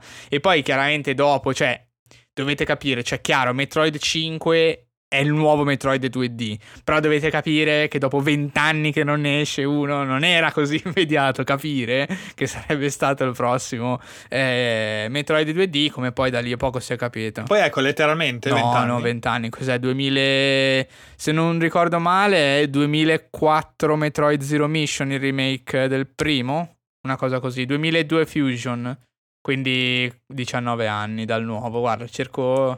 Così. Ah, ok, vabbè, comunque sì, contando che Zero Mission è un sì, remake, sì. Così come il remake quello Samus Returns duemiladue, duemila, esatto, diciamo sì, che sì. Il nuovo Metroid effettivamente è dal duemiladue. Quindi sì, comunque. Quindi si presentano anni. Con Metroid Dread, c'è stato sia una presentazione proprio di trailer chiaramente durante il Direct, sia un po' di gameplay ehm, durante il Treehouse dopo il Direct. Io sono chiaramente contentissimo che sia tornato Metroid due D. Eh, chiaramente aspetto ancora Prime quattro, però mi fa piacere anche perché esce prestissimo, otto ottobre duemilaventuno, quindi eh, sicuramente lo prendo, anzi sto aspettando che esca l'edizione speciale che sembra veramente carina, una roba da un centinaio di euro, ma con quel cofanetto che per me è fighissimo, che cofanetti Switch Premium eh, sono molto carini, sì, molto. Sicuramente la prenderò. Eh, l'unico veramente dettaglio che mi ha fatto un po' storcere il naso è comunque il fatto che siano gli stessi eh, di, del remake del due. Eh, vediamo, comunque non è che sono son dei cani, non è vero, eh, però insomma vediamo un pochino cosa succede alla serie ora che comunque eh, cioè La, la vecchia serie, quella due D sviluppata anche mille anni fa, era comunque eh, interna Sony eh, in ogni caso, mentre adesso sono Mercury Steam. Sì, madonna, non so parlare, scusatemi, ormai sono due ore di podcast, perdonatemi. Chiaramente interna Nintendo, eh, invece questi qui appunto che hanno fatto il remake, cioè sicuramente immagino supervisionati da Nintendo, non è che tireranno fuori la mega ciofecone Eh, incredibile, però insomma sapere che non è Nintendo un pochino di, di paura che, che non sia bellissimo me l'ha messa, anche se devo dire che poi in realtà io ho visto il gameplay, ho visto un paio di cose abbastanza carine, c'è anche un gioco proprio di, di liquido che credo che sia completamente nuovo, per esempio ci sono nella mappa due D c'è la possibilità di rompere delle pareti per far spostare del liquido e poi a parte del level design che durante, mentre sei in acqua non puoi saltare eh, bene eccetera, perché ho visto così sprazzi di gameplay, mi è sembrato abbastanza solido.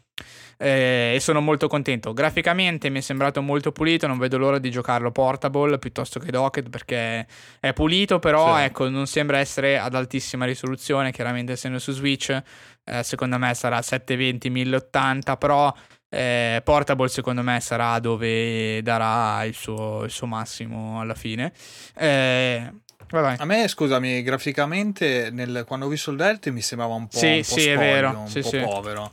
E poi però, cioè, vedendo invece il video migliore poi sul canale YouTube, Uh, cioè rimane sì, comunque un po' spoglio, che in realtà anche un po' Metroid in generale è abbastanza spoglio, cioè come stile sì, proprio sì. no eh, rispetto magari ad altri, eh, però erano anche tanto vecchi, quindi vabbè non ti... però in realtà cioè, ho visto in realtà qualcosina c'è, diciamo, chiaramente non è magari il, il top che puoi fare su Switch, però comunque cioè, il passo chiaramente, contando che sono sempre i stessi sviluppatori, il passo dal... ho visto anche poi un confronto col Metroid Samus Return, vabbè chiaramente certo. da tre D S a Switch, fortunatamente cioè, si vede il salto in avanti e, ed è comunque eh, appunto bello, bello pulito, vedi tutto molto bene, le animazioni sono convincenti, comunque il classico salto a piroetta di, di Samus e, e anche qualche attacco sì visto, sono cioè, tornate esatto bene, sono tornate sì sì sì assolutamente eh. Però, però sì, magari cioè, non mi ha ecco magari colpito del wow sì, figata, sì, sì. No? Come, anche perché si sono visti tanti giochi due D fatti molto bene negli ultimi anni e questo chiaramente eh, non è non, non stravolge. Sono d'accordo, però, no, eh, purtroppo cioè, Metroid, sì. Se, se vuoi giocare Metroid sì, è sì, questo, sì. Quindi non è che hai molta Guarda, scelta. Tirano il coltello nella piaga, eh. No, sono d'accordo, sono d'accordo, perché chiaramente non si può dire che graficamente sia top notch o all'avanguardia di nulla. Ed è per questo che sapere che lo fa Mercury Steam un pochino mi ha... mi ha un po' fatto scendere, perché chiaramente graficamente non è devastante, però io mi aspetto che sia molto bello da giocare, no? E eh, quindi sì, sì, certo, eh, sapere certo. che non lo fa Nintendo, ecco, un po' mi ha, mi ha, mi ha dato fastidio. Però chiaramente è un progetto appunto Nintendo, quindi sono sicuro che, come posso dire, avrà tutte le attenzioni che, che merita. Alla fine...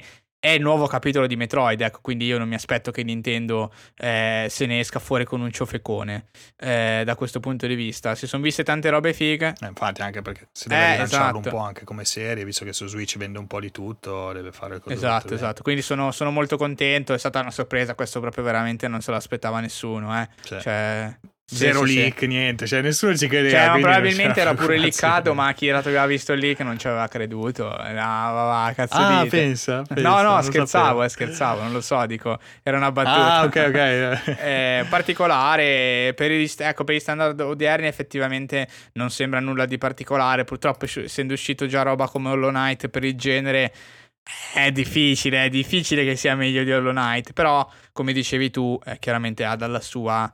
l'aspetto di, di Metroid, cioè il fatto di essere Metroid, di prendere eh, a propria, di avere propria questo tipo di marchio, insomma, e tutto quello che consegue dal lato anche di gameplay, ecco.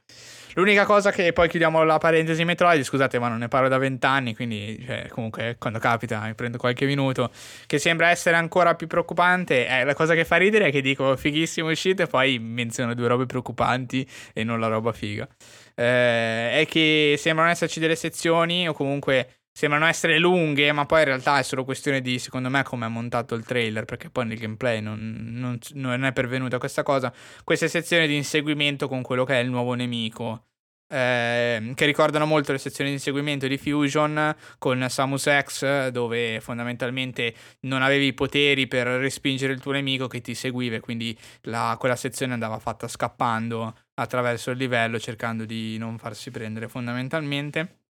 E qui dal trailer un po' tutti si sono allarmati, ma allora cos'è? È tutto così, è tutto scappare, no? dal, dal boss, piuttosto che invece poi chi ha visto il gameplay secondo me si è tranquillamente rassicurato, cioè il gioco è Metroid, non è una roba eh, appunto senza senso che devi scappare sempre, ci saranno quelle sezioni, c'erano anche in Fusion, non, cioè non erano un problema in Fusion, magari possono non piacere, ecco, però non, non era la parte predominante del gameplay. Sono molto molto contento e spero sia, spero sia un gioco di qualità in generale proprio, perché questo è proprio Metroid cinque, ecco, il fatto che stiamo aspettando il Prime quattro da tempo ci sta, però questo è proprio il ritorno di Metroid, ecco, è passato anche un po' forse sottotono da quello che ho visto poi in seguito, eh, però sì, insomma, ci siamo, vediamo un po' la qualità. Possiamo fare un passaggio avanti, la concretezza del Nintendo Direct, finalmente dopo mille anni si mostra a noi, in realtà liccatissimo, Shin Megami Tensei cinque, anche questo è in uscita entro l'anno, dodici novembre duemilaventuno, e lascerò parlare un po' Ale di Shin Megami Tensei cinque, perché io ho già parlato di Metroid a sufficienza.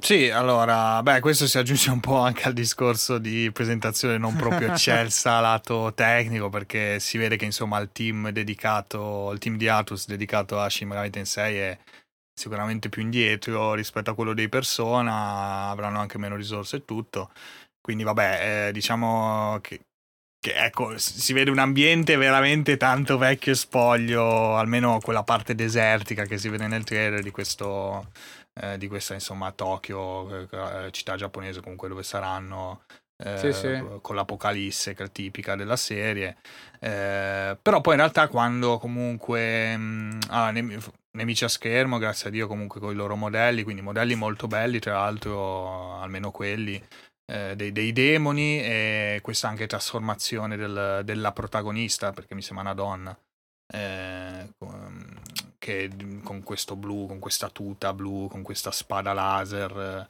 eh, mo, molto bella, comunque un bello stile, e, e sembra anche interessante anche de, proprio l'esplorazione. Ho visto così un... Un, game, un breve gameplay, insomma fa delle scivolate, quindi per passare in un'altra area ci sono dei salti, delle robe, bisogna anche un po' vedere, eh, spero che gli ambienti interni siano un po' più belli, un po' più ricchi, perché comunque cioè, va bene che non è il focus del gioco, che comunque è un gi erre pi gi anche molto particolare, molto hardcore, parli coi demoni, recluti, fai le fusioni eccetera, però insomma a un certo punto cioè, anche se Switch sappiamo che si può fare molto di meglio, e Un po', un po' troppo. Sì, così, diciamo ecco. Che questo sembra eh, veramente un gioco PlayStation tre, senza scherzare, cioè sembra veramente una sì, roba no, di questo quel sì, tipo assolutamente lì. Sì, sì, qua, quasi due. Non volevo essere così no, devastato. I sono fatti molto bene, sono da tre, però sì, l'ambientazione insomma. Eh, eh, però ogni, ogni giorno, penso fino al, al day one del gioco, Atlus sta caricando il Daily Demon. Eh, Eh, sì, Daily Demon si chiama, che presenta tutti, tutti i demoni praticamente del, del gioco, molto carino. Adesso siamo al, al volume nove, eh, figo figo molto, molto simpatico come cosa, eh, secondo sì, me guarda secondo me sta roba qui sarà da giocare rigorosamente in portable, perché al di là della pulizia sì. del gioco in generale c'è un aliasing che fa paura, cioè non è che voglio entrare nel tecnicismo, sì, sembra, però vedi sì, veramente sì. la roba che sbrilluccica no, no, è vero, è vero. dappertutto, che si muove eccetera, palazzi sì, seghettati sì, e non perché esatto, sono distrutti esatto, qualsiasi cosa sia un pelo in distanza è subito soggetta a grande seghettamento, eh, questa grafica poi comunque eh, tre D un po' pongo, eh, lo penalizza tantissimo, perché comunque secondo me è uno stile già di suo sporco, eh, e poi con questa risoluzione così bassa è un attimo che veramente smarmella tutto. Però sono molto interessato, sono molto interessato perché so che è una saga particolare, esce su Switch, sì, esatto, c'è la possibilità esatto. di giocarselo in portabilità, dove comunque, cioè, per davvero il gioco è molto più pulito che non guardare il trailer a schermo intero, eh, così, quindi la differenza è, è, è marcata in, in tanti giochi alla fine, eh, quindi sono curioso di capire poi in portable come si comporterà, e, e non escludo in realtà anche questo day one, cioè, nel senso che... Boh, alla fine, a fine anno, tra virgolette, non esce niente, nel senso se escludo questi, non, non c'è nient'altro a cui dare la precedenza, quindi se esce e, e, e si rivela essere di qualità, perché no, insomma, un gioco particolare, eh, come non ne giochiamo alla fine, eh, tutto qui, per questo è interessante. Ok, eh, invece qui abbiamo un altro titolo un po' più particolare, WarioWare Get It Together. Io non conosco benissimo WarioWare, mi è sembrato di vedere una discreta figata, tanti minigiochi, tante cagatine tipiche, no, di... Non conosco okay, nemmeno speriamo io, lo purtroppo. Conosca Mattia. Io giocai un pochino okay. a quello su D S, secondo me sì, è molto molto molto più figo in compagnia, quindi quando puoi fare i minigiochi insieme. È sicuramente interessante... Boh, non so se in realtà quaranta, cioè tipo appunto a prezzo di lancio, perché costa quaranta mi pare. Lo Incredibile, eh, costa quaranta, mm. secondo me rettificheranno. Sì, perché costa, eh, l'istante. cinquanta ci dice dall'aldilà Mattia. cinquanta, quarantanove allora, era quarantanove ho letto che... Boh, mm, sì, non lo so, visto che è una raccolta di minigiochi lo vedo più, ecco, come una cosa per passatempo, quindi magari, ecco, non lo prenderei a prezzo pieno personalmente. Però sì, penso una, una prova gliela darò. Un altro gioco che mi ha interessato molto è Project Zero, più che altro perché volevo provarne qualcuno per, per curiosità, e visto sì. che ce n'è questo... Era uscito su Wii U questo qua. Sì, sì, questo qua è la riedizione di quello su Wii U, sì, volevo provarlo, quindi essendo su Switch forse, forse, forse potrei prenderlo, gioca- giocarmelo in portable, così i mostri sono troppo piccoli per, per, per potermi spaventare. Però rispetto agli altri giochi Wii U, questo comunque è multipiattaforma, uscirà anche da altre parti. Eh lo so, però mi appunto serve che siano piccoli. Sì, sì, no, ma aggiungevo come informazione. Sì, sì, multipiattaforma. Sì, non so, questa è anche una serie, appunto, ogni tanto Matt, quando era vivo, me ne ha parlato, ma poi forse ne ha giocati troppi per quello che... Ora devi fotografare anche lui con la telecamera. Esatto, esatto. Però sì, non mi ha, devo dire che rispetto ad altri forse non mi ha ancora tanto attirato, e questo in realtà mi dà un po' fastidio che ci siano queste ragazze con questi vestitini, non lo so, cioè, no, mi, sono, mi... ci sono sempre state, mi ricordo sì, ve- no, vecchi okay. articoli sulle riviste mm. di Fatal Frame che c'erano sempre state queste ah, okay, ragazze. Ok, allora no, kawaii, mi sembrava che negli altri no, cioè mi sembravano vestite un po' in modo un po' più, cioè, serio tra virgolette, comunque sempre ragazzi, però qua invece mi sembra un po' tro- quasi troppo, no, che ti spezza un po' l'atmosfera. Fin troppo weeb, ecco. Anche per Alessio. Eh, però vabbè, comunque curioso, dai, fa piacere che, che sia ripresa anche come serie che ormai era morta veramente da mille anni. E, e poi, poi arriviamo a Danganronpa, bomba, eh, no? Ce ne parla Ale. Ma era questa ovviamente, certo, certo. La bomba. Era sì, l'ultima cosa, poi bah, brevemente, dai. No, sono contento che hanno annunciato questa edizione di Danganronpa che contiene ben quattro giochi, quindi la trilogia principale e un gioco nuovo eh, che si chiama appunto Decadence, mi sembra, cioè anche proprio il gioco stesso, aspetta che me l'ho aperto un po', se... eh, ah no scusate eh, si chiama Danganronpa S Ultimate Summer Camp, che è praticamente un'altra roba, cioè non c'entra niente con i primi tre, quindi non è la classica visual novel che segue la storia dei, dei... insomma eh, segue la storia principale, ma è un gioco, qua leggo, eh, che esplori, un'avventura R P G praticamente, esplori col gruppo, combatti, bo- avventura R P G board game, quindi così uno spin-off, diciamo. Sì, un po' a cazzo di eh, cane. Se ho capito bene, nel, nel Direct dicevano che era, diciamo, un, una versione estesa, ampliata di un minigioco ah, okay. che è contenuto all'interno del terzo capitolo. Ci hanno fatto un gioco a parte, stand-alone, ampliato. E, e, e viene in questa collection che comunque tre giochi, e io ho giocato il primo e consiglio perché è veramente molto figo, molto figo. Consiglio se volete provare una visual novel, non avete mai giocato niente, eh, vi consiglio di provare il primo Danganronpa, secondo me vi potrebbe piacere. Danganronpa comunque è Saturni, però insomma quelle lì più moderne non durano tanto, sono molto attive, avete tanto da fare, non avete solo da leggere, eh, ed è figo comunque la storia, intrippante eccetera. No, no, contento, e mi sa che li prenderò, aspetterò insomma che escono e li prenderò direttamente qua e mi gioco. Ci sta, ci sta, anche io sono molto interessato, è uno di quei titoli che ho fondamentalmente nella lista da mille anni, no? Eh, di quel genere mai aperto, giocherei questi, e chiaramente arrivando su Switch, così come anche eh, i Saturni, sono, sono sì, molto interessato sì, sì. a recuperarli così chiaramente, quindi sono contento che escano, ma signori... È tempo. È tempo, le tre si è aperto con Elden Ring, ma si è chiuso in maniera altrettanto potente, perché dopo un'attesa sconfinata in cui abbiamo parlato, o meglio loro hanno parlato di tutto nel Direct, ci hanno prima fatto vedere eh, Skyward Sword che sta per uscire, eh, poi ci hanno fatto vedere non si sa bene cosa, un giochino mini, mini il Game, Game Watch, Watch con... di Nintendo, sì, quello con le orario eccetera, c'è una roba veramente tiratissima all'infinito.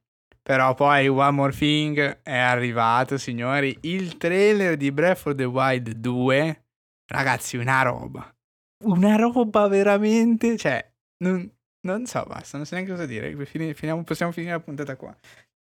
Arrivederci ragazzi, andate a vedervi il trailer, la puntata è finita qui. No vabbè, eh.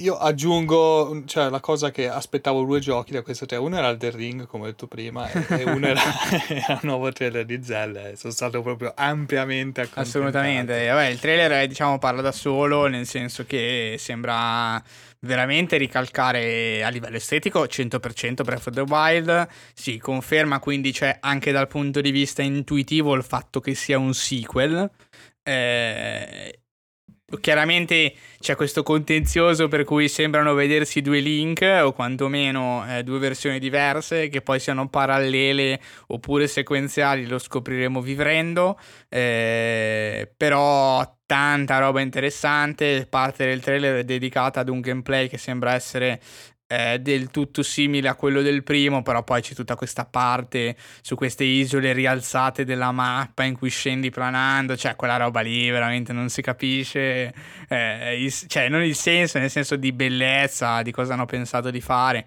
con questa scena in cui si vede la pozzanghera che, che vince la forza di gravità attraverso il pavimento della, dell'isola soprastante e non si capisce niente, però sembra tutto fighissimo.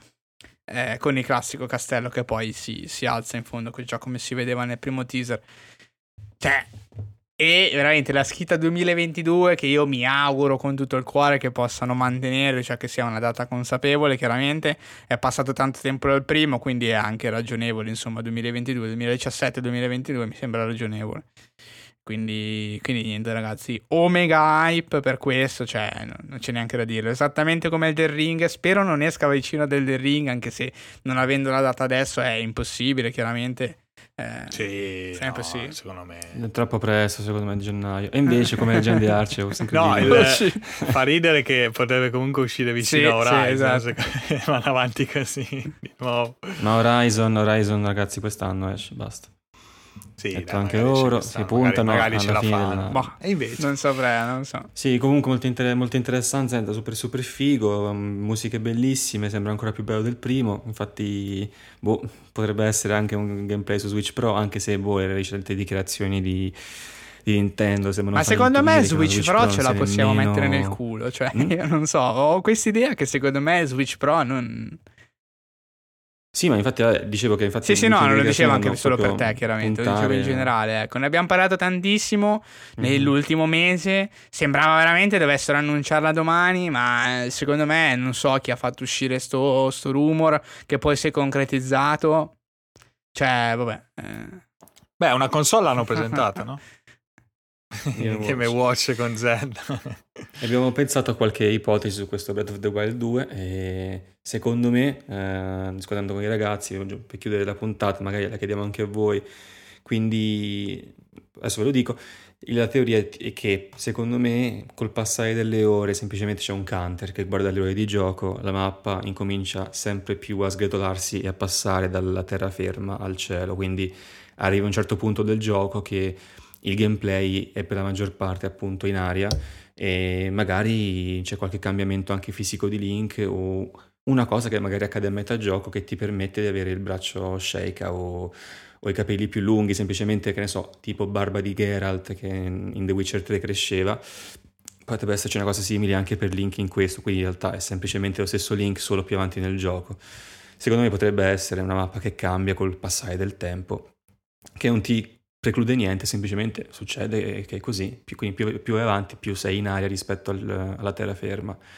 E poi comunque più in generale mh, penso che mi chiediamo anche un po' un parere, se siete arrivati fino a qui siete degli eroi, perché io sto già disteso sulla sedia come è successo altri anni fa, quindi neanche stavolta è stata vinta la scommessa.